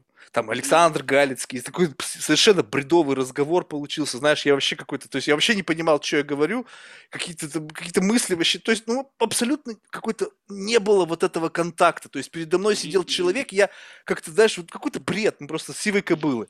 Я думаю, блин, как жалко, вот сейчас бы его вот сюда... А как бы когда это идет, как бы, знаешь, ну, то есть есть какие-то там мастодонты, да, там вот еще там осталось из русскоязычного комьюнити там несколько там, как-то их, не знаю, затащить там через какой-то промежуток времени, когда накопится какой-то там социальный капитал, чтобы там, знаешь, как это, вывалил карты на стол, и как бы уже сложно будет отказаться. И вот это любопытно было, но вот по тому ощущению, что было, на самом деле заложники все от того, какой образ и тот вот как бы... шлейф, связанный с каким-то вот бизнесом, с каким-то профайлом себя и вот, вот этим всем. И я понимаю, что публичный диалог, он вообще как бы в меньшей степени предполагает вот такую открытость. То есть на самом деле это какая-то некая иллюзия, что ты как будто бы поверил, что ты зашел за фасад. На самом деле, мне кажется, это зависит от мастерства людей. Что, скажем так, что если ты достаточно публичен, то ты уже умеешь как бы демонстрировать глубину. То есть, скажем так, что ты начал с фойе, потом абсолютно контролируемо ты ведешь человека в гостиную, и он чувствует, что «О, он открывается!» А ты такой думаешь «Ха-ха, что-то лошара, да? Я тебя веду, я, ты в моем контексте». Потом складывается ощущение, что как будто бы тебя там через кухню проводят, там куда-то там в какой-то там кабинет, и ты реально чувствуешь, как будто ты погружаешься в слои. И вот тут у меня всегда вопрос. Это я? Либо это я в чужом контексте, и просто человек в силу того, что у него богатый экспириенс общения как бы вот внешнего, и он знает, где как можно сыграть так, чтобы как бы воссоздать какую-то, ну, такую картину как бы более глубокого погружения. И вот он просто тебя ведет, и ты как будто бы, знаешь, на экскурсии. Mm-hmm. Я готов и и на экскурсию ходить. Мне не важно, чтобы я руководил контекстом, абсолютно не важно. Главное, чтобы эта экскурсия была. Главное, чтобы мы сдвинулись вот этой с первой базы, когда, грубо говоря, мы что-то куда-то вот углубились в тематику. И, и мне совершенно не важно твои там скрытые секреты, тайны, взгляды там на какие-то политические, какие-то социальные... Вообще похер. Какие бы они ни были, я готов принять вообще все. Вот абсолютно без оценочного суждения. Вот хоть что ты, хоть ты там проклинаешь там Бога на дне себе, похер, я готов принять все, только пусти меня пройтись. И вот, и вот такого контекста, когда ты... Как вот это донести? Вот когда ты пишешь человеку приглашение принять участие в подкасте. Вот это же как-то надо объяснить, а это не, нельзя написать вот как бы в первых строках, потому... Слушай, что... Ну, может, и не нужно. Я, я тебе так скажу, что, на, на мой взгляд, ну, во-первых, мне кажется, у тебя получилось в нашем разговоре, в целом у тебя получается в других разговорах. Вот. Вопрос, да, насколько как бы глубоко, наверное, опять же, нету какой-то там единицы или нуля, то есть как бы вопрос в том, что это какая-то линейка. Вот. Но моя мысль в том, что, опять же, невозможно об этом договориться, мне кажется. То есть в том смысле, то есть ты можешь как бы попытаться подтолкнуть как бы эту историю, но это скорее, что человек, как бы, знаешь, постепенно в это погружается, и он чувствует, если какую-то... Как, как в отношении, ты же не можешь сказать, так, все, мы с тобой друг друга любим, договорились, договорились, писали документы, как бы, и вот любим друг друга. Это процесс какой-то. И... Ну вот в платной версии у меня был разговор с замечательной девушкой, с Евгенией. Мы изначально... Я, я первый раз сделал такую ошибку, да, у меня был, значит, разговор с одним предпринимателем, тоже талантливый парень, и я как бы попер со своей, со своим кином, то есть условно я не спросил у него разрешения и прямо поместил его в контекст, который как бы мне показался интересным, то есть вот ага. как-то, и он, и я ощутил пушбэк, то есть на уровне прямо того, что он мне сказал, стоп, стоп, стоп, тормози, это как бы может прямо сейчас остановиться, я нажму стоп, я такой думаю, опа. Вот, и я эту ошибку как бы понял, что как бы нельзя вот так вот как бы грубо, потому что, ну, совершенно вращение на разных происходит в скоростях ага. и в разных плоскостях. Вот, и я в следующий раз, когда это стал делать, я говорю, слушай, а давай вот в такую игру поиграем. То есть это изначально аттракцион. Неважно, кто ты есть, какие у тебя взгляды, стереотипы, подыграй просто мне. Просто подыграй, что ты как бы понимаешь правила этой игры, у тебя нету как бы предвзятости в отношении условий этого аттракциона, то есть ты просто идешь и впрыгиваешь. Безотносительно того, играл ты в это раньше или нет. И получилось, потому что как-то вот эта вот, знаешь, настройка, это такая искусственная немножечко игра, она как бы проходит по каким-то абсурдным вещам. Кто-то почему-то в следующий раз сказал, что это какое-то некое ребячество, что, в принципе, ага. как бы сначала почему-то меня это нагрузило в том плане, что когда ты думаешь, что ты как будто бы глубоко копаешь, ну, представляешь, что со своей параноидальной позиции ты думаешь, о, какая мысль глубокая. Ага, Для кого-то ага. это очень мелко. И он почему-то ага. как бы сказал, что это детство, как бы ребячество. Но ага. потом я понял, что он имел в виду, что детство с точки зрения того, что детство как открытость к чему-то без вот этого снобизма и без... Ага. как бы вот как бы какого-то нажитого вот этого говна, которое есть и мешает нам воспринимать что-то, вот не относящееся к нашей системе координат. И тут меня как бы отпустило. Думаю, ну окей, ладно. А то я думал, что как бы сейчас я буду какие-то примитивные темы ему говорить, а для него это совершенно как бы, ну, так он как бы изначально обозначил, что это примитивно. То есть, в принципе, получается, сценарий закладывать можно. Только, опять же, это одна версия, где там... я как бы более-менее объясняю, что там будет трэш. Ну, то есть какой-то бред там, ментальный какой-то эксперимент. В, в рамках обычного сценария все равно как бы у людей есть какой-то экспириенс, потому что, ну, редко бывает так, чтобы гость никогда раньше нигде не участвовал. Ни в конференциях, ни там в подкастах, ну, то есть крайне редко. Всегда есть какой-то public speaking experience. И ты представь себе, что если у тебя этот experience есть, то как бы у тебя есть уже условный шаблон того, как ты должен себя вести. И, и тут я, вообще совершенно какой-то пшизик, и, и мне нужно как бы тебя взять и сказать, слушай, давай вот в эту вот игру, другую, вот как-то вот э, развернемся в сторону того, что мы начнем разговаривать. И ты мне не начнешь рассказывать про то, как ты строишь какую-то гигантскую корпорацию, а ты мне расскажешь, как ты это переживаешь. Вот как ты с утра встаешь, о чем ты думаешь, вот какая эмоция, думаешь, блядь, я сейчас побежу мир. Ну вот, вот естественная природа, не то как бы ты... Не, ну это вопрос, слушай, я говорю, мне кажется, это вопрос, как бы, да, как разболтать человека, потому что, знаешь, что для меня сегодняшним нашим разговором было интересно, потому что я был уверен, что мы будем про предпринимательство разговаривать, а в итоге, по-моему, не, не обсудили ни одну эту тему, и поэтому... Ну, то есть, блин, ты, как я, бы, конечно, дико вопрос... извиняюсь, потому что я О, опять не, не, не спросил тебя разрешения пойти, потому что... Вот. Нет, тут вопрос как раз, мне кажется, я уверен, что это даже интереснее получилось, чем если бы обсуждали. Потому что как раз я думаю, что в предпринимательстве фасадов-то и было бы и больше, и в целом, как бы, да, даже такие общие, общие истории. Вот, поэтому... Что ж, ну, спасибо тебе, в любом случае, мне было... То есть, вот это очень важно понимать. Я не знаю, будешь ты это использовать в своих подкастах или нет, я вот просто удивился вот чему. Совершенно как-то внезапно на эту мысль вышел. Что это происходит в обычной жизни, но здесь это происходит более, как бы, естественно. Что каждый человек... Это как бы просто триггер. Ну, то есть э, это тебя как будто бы... Ну, ты как бы разный с разными людьми. Mm-hmm. Ну, не, не, не то чтобы принципиально разный. То есть, может быть, как бы есть схожие какие-то характеристики. Но, тем не менее, как будто бы каждый человек тебя немножечко калибрует на какой-то определенный майндсет. Mm-hmm. И вот... Э, если себя не ограничивать рамками вот какого-то такого жесткого фасада, что ты всегда вот такой, а отпускать и дать человеку провоцировать тебя на какие-то мысли, то это настолько любопытно получается, потому что ты чувствуешь, что в как, с каким-то человеком ты вообще не можешь ничего сказать. То есть ты только просто должен слушать. Потому что это будет, ну, как бы крах этой беседы, если ты начнешь что-то вякать, потому что тут даже вякнуть нечего. Вот у меня были недавно там с, с гарвардскими профессорами там или там откуда-то там они про микробиологию. Я понимал, что ты, слушай, Марк, лучше заткнись вообще, вообще ничего не говори, потому что да. Это просто будет бред. Человек годы потратил, а с другой стороны, другой человек, наоборот, раз что-то как будто бы всковырнет и поперло. И вот я жду, когда поперло. Вот сейчас поперло. Чувствуешь? Да, не-не, здорово, слушай, мне очень понравилось. Слушай, спасибо еще раз. В завершение мы всех наших гостей просим рекомендовать кого-нибудь в качестве потенциального гостя. Да, да, слушай, я, я не знаю, правильно я сделал, что я чуть даже подумал над этим перед, перед нашей сезоном, потому что я слушаю, слушаю твои подкасты, вообще хотел просто сказать, что очень круто, нам с моим подкастом мы вдвоем делаем с Аней Берзицкой, очень далеко до этого, но мы Ой, да ладно, придем.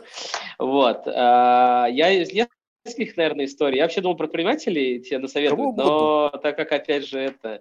Мне кажется, тебе интересно было бы пообщаться с альтернатив, вот как бы таким point of view ребятами. Первое, на мой взгляд, это Надя Толоконникова из Pussy Riot. Я не знаю, ты с ней общался или нет, вообще, как бы, тебе интересно или нет, и возможно Мне ли это, что она тут... Она тут иноагентом стала прям буквально недавно, и это, я с ней как бы прям лично, то есть я с ней чуть-чуть общался, но прям так лично не знаком, но она очень интересная, и мне было бы интересно ее послушать.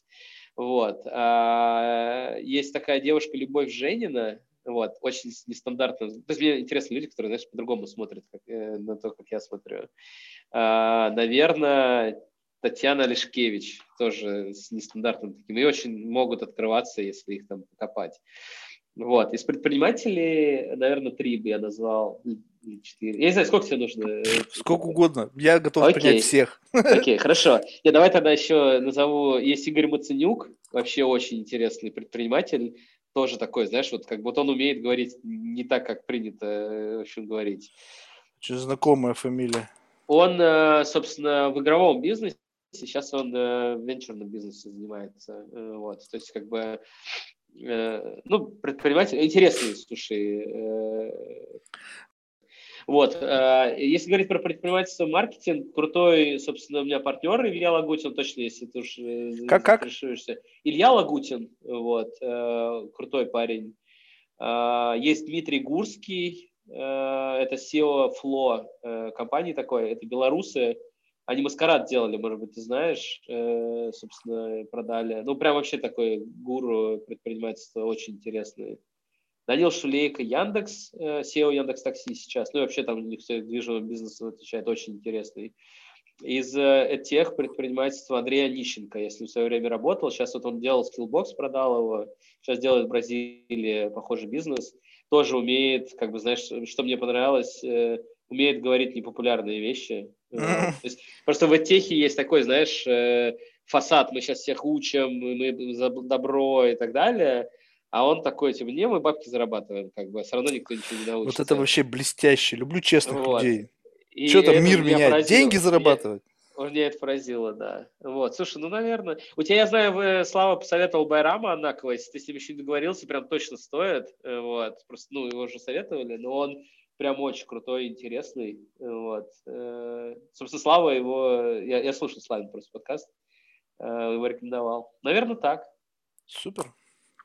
Что ж, спасибо большое, успехов. Ну, на всех подписях. Да, спасибо тебе, слушай, рад, что тебя увидел вживую, и вообще, надеюсь, что ты не аватар. Вот. А вот и это большой бы, вопрос. Ты к нам как-нибудь бы добавился, но я услышал, да, что ты не очень хочешь, вот, видишь, может, что-то меняется. Вот. Я, я объясню, почему. То есть дело не в том, что я как бы против, просто, ну, в, в отдалении я чувствую себя более комфортно.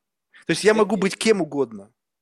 Понимаешь? Я не, не люблю близкого рассмотрения, потому что при ближайшем рассмотрении есть вещи, которые потом можно со мной ассоциировать. А так я могу быть кем угодно. Ты, мы с тобой можем столкнуться ты... на улице, и ты меня не узнаешь даже. То есть, понимаешь, то есть вот, вот до такой степени трансформация происходит сейчас и в реальной жизни. Можем эксперимент сделать, добавить тебя, ты просто там побудешь, почувствуешь как ты это и пропадешь, если захочешь. Вот, окей, подумаем. Ладно, спасибо тебе большое, было очень интересно. Пока. Давай, удачи, пока.